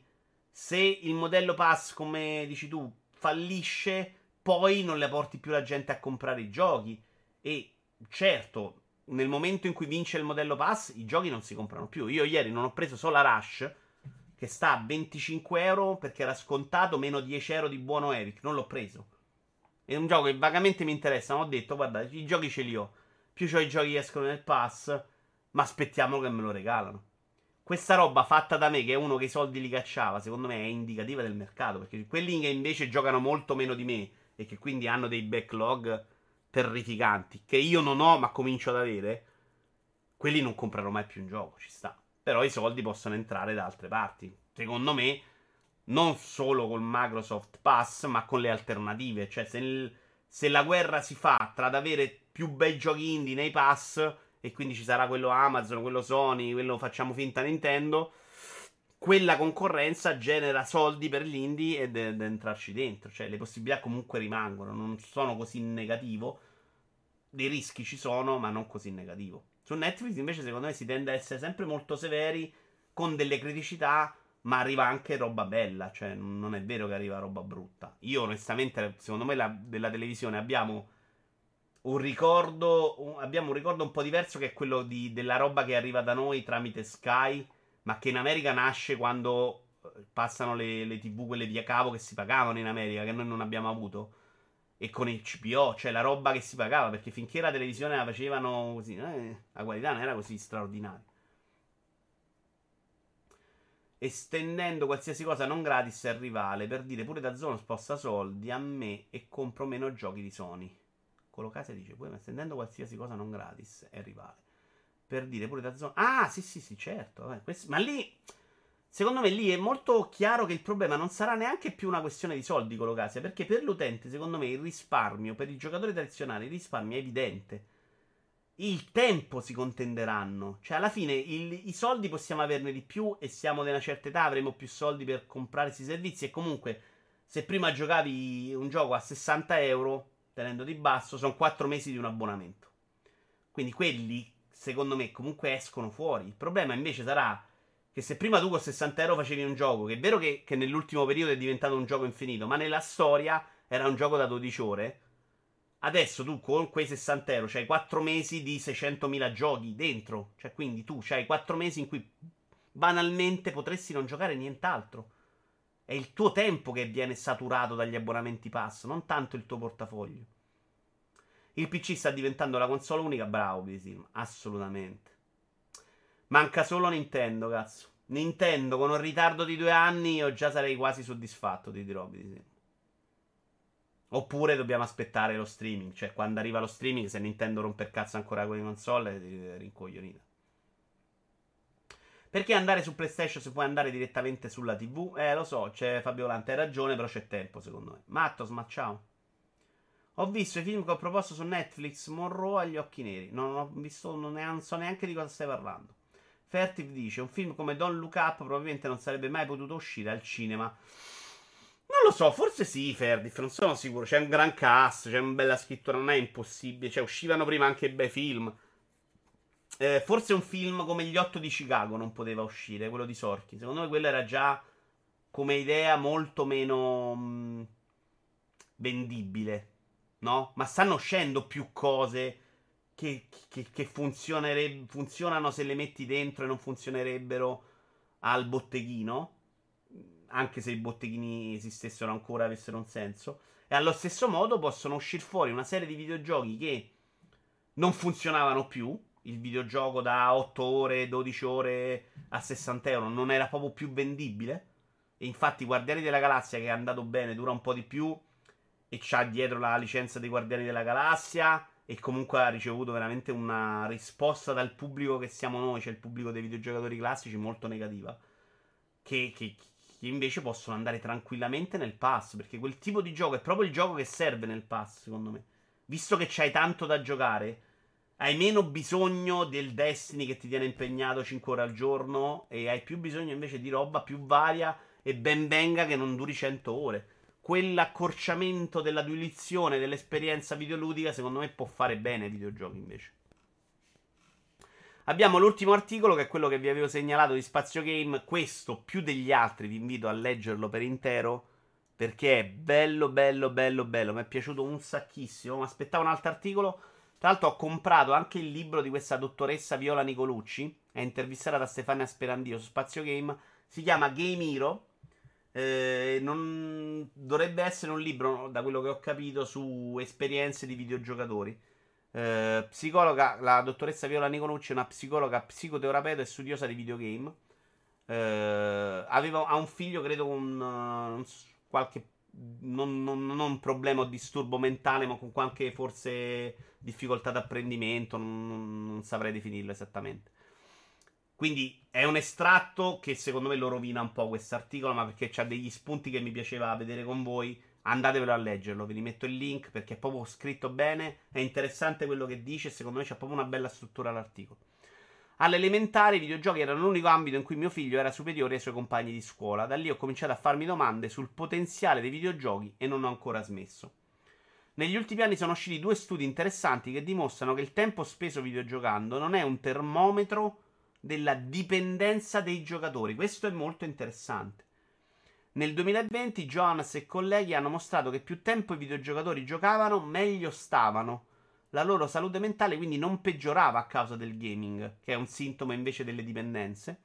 Un secondo studio di War e colleghi 2021 ha poi mostrato che il gaming non condizionava la salute mentale dei videogiocatori né in meglio né in peggio. Però è importante che, non, che lei dica di questa cosa che lei dice, cioè che uh, avere la voglia di giocare 100 ore al giorno non indica che si è dei drogati dei videogiochi. Perché semplicemente magari puoi fare una cosa che ti fa stare bene 100 ore al giorno. La dipendenza. Noi usiamo questa parola dipendenza molto facilmente. Ciao Boblun. Paragonando a quella delle droghe. Ma quella della droga è un, molto diversa nel concetto reale. Cioè, quella roba che la fai anche se non ti dà piacere perché il tuo fisico ormai ha quella necessità di, di provarlo, no? Di andare in quella direzione. E fare una cosa tante ore era quello che rispondevo sempre a mia madre, no? Cioè mi diceva, eh, giochi tante ore, dica sì, però chi mi piace, cioè dov'è il problema? Una cosa mi piace, la fai. Se ci avessi una che me lo succhia qua 40 ore al giorno, per fare un esempio proprio terra-terra, vale ovviamente da tutti i sessi, non sarei a farmi questi grandi problemi di dipendenza. Magari è una cosa bella, cioè, capite? Che pessimo esempio su un bell'articolo per questo. Vabbè, a me vengono questi esempi, ragazzi. Ho grezzo, che vedevo fa? Beh, sì, ma però l'ho solo iniziato io. Potevi aspettare un giudizio diverso, però da vedere è proprio bello. Però all'inizio mi è piaciuto, molto più di quanto credessi. Secondo me fa molto più il tipo di gioco che le ore che giochi. Bravo, Opez, esatto. Ci sono dei giochi che invece vanno proprio eh, in quella direzione. Quella è, sì, Shanghai, credo. Bravo, Bisino vanno proprio in quella direzione eh, piuttosto che un gioco che invece giochi perché ti piace.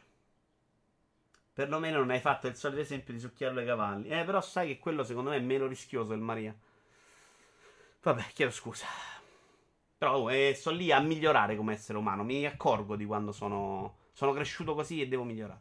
Nicky, co-founder di Quanti Foundry. Tra l'altro, nel prossimo la video in diretta parliamo sicuramente dei nani di Biancaneve co-founder di Quanti Foundry, azienda che elabora dati di videogame, ha trovato collegamenti tra come giochiamo e la nostra personalità. Oggi, se un videogiocatore mi racconta della sua passione per il gaming e il gioco che sta giocando, io posso capire alcune cose di lui.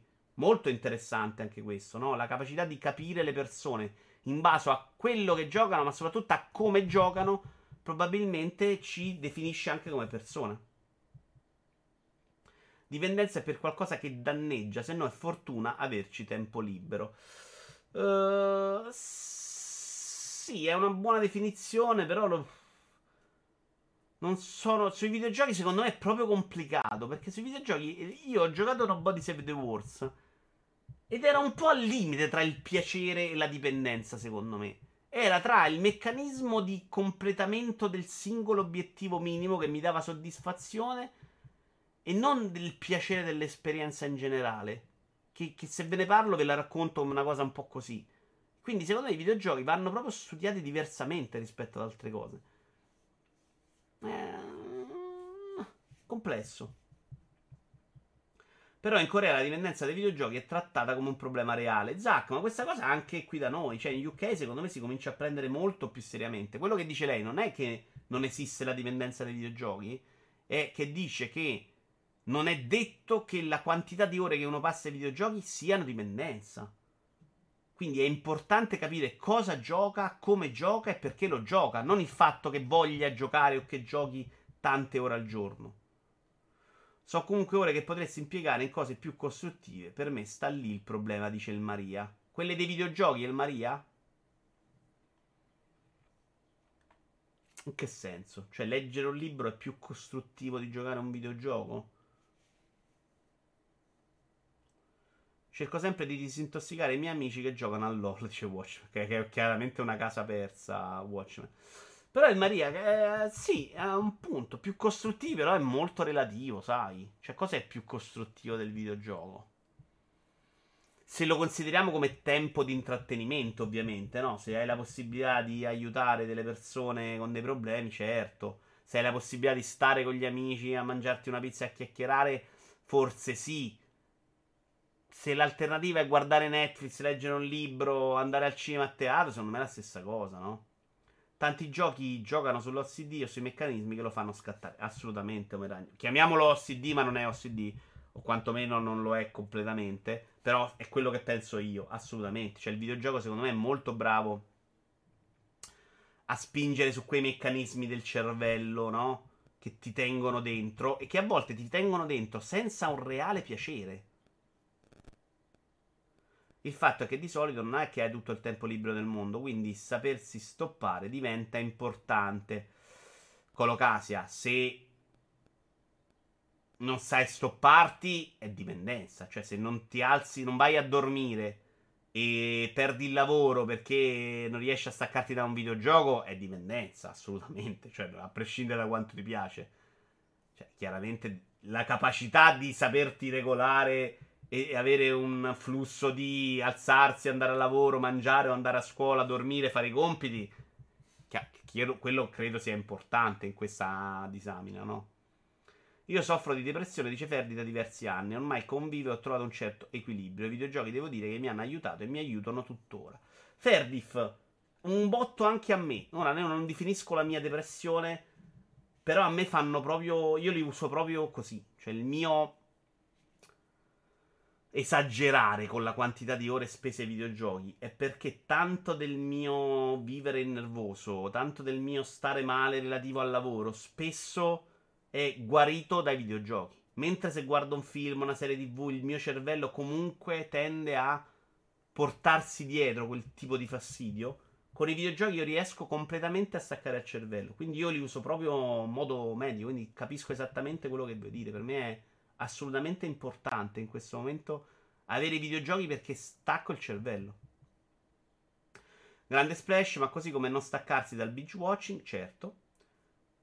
E appunto quindi il numero di ore alla fine conta. No, sì, chiaro, ma non dice che non conta in senso assoluto quello casi. È ovvio che se sei uno che ha una dipendenza e giochi mezz'ora al giorno, che vuol dire? Dice che non è necessariamente sintomo di dipendenza. Attenzione. Se uno gioca 10 ore al giorno di solito è perché non ha saputo staccarsi.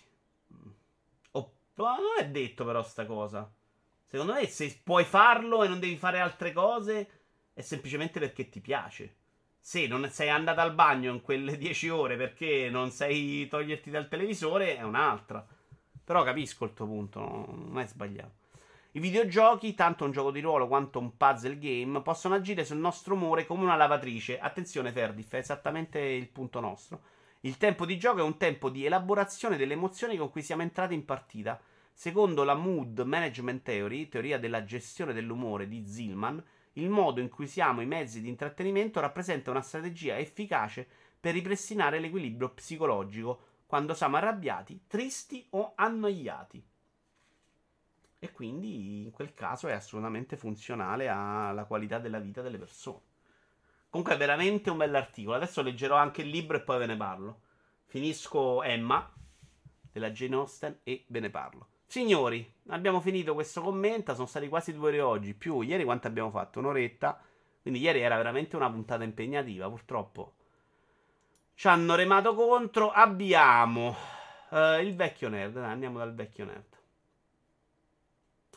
Uh, gli altri non conosco. Ah, c'è Tommaso in Giappone, Gabriel Domino, Dario Moccia. Uh, il Masseo, no, non è roba nostra. Dai, il vecchio nerd. Grazie mille per la compagnia. Noi ci vediamo allora domani uh, su Free Playing. Uh, in settimana per un lavito in diretta e nel fine settimana ah, io ho un appuntamento oggi con Matteo per preparare e noi giocavamo. Quindi se riusciamo prossimo sabato probabilmente ci abbiamo proprio quello. Quindi preparate il vostro gioco della vita, preparate i vostri microfoni, non so se le vostre webcam servono, ma preparate tutto perché servite anche voi per parlare della vostra vita dei videogiochi. Non mi fate arrivare che sto lì e non ci state voi, eh. Uh, mo preparo una lista di giochi da provare per forza, di arcade, di tanta, però è bello che ci siate anche voi. Quella è una cosa da fare insieme. Ciao belli.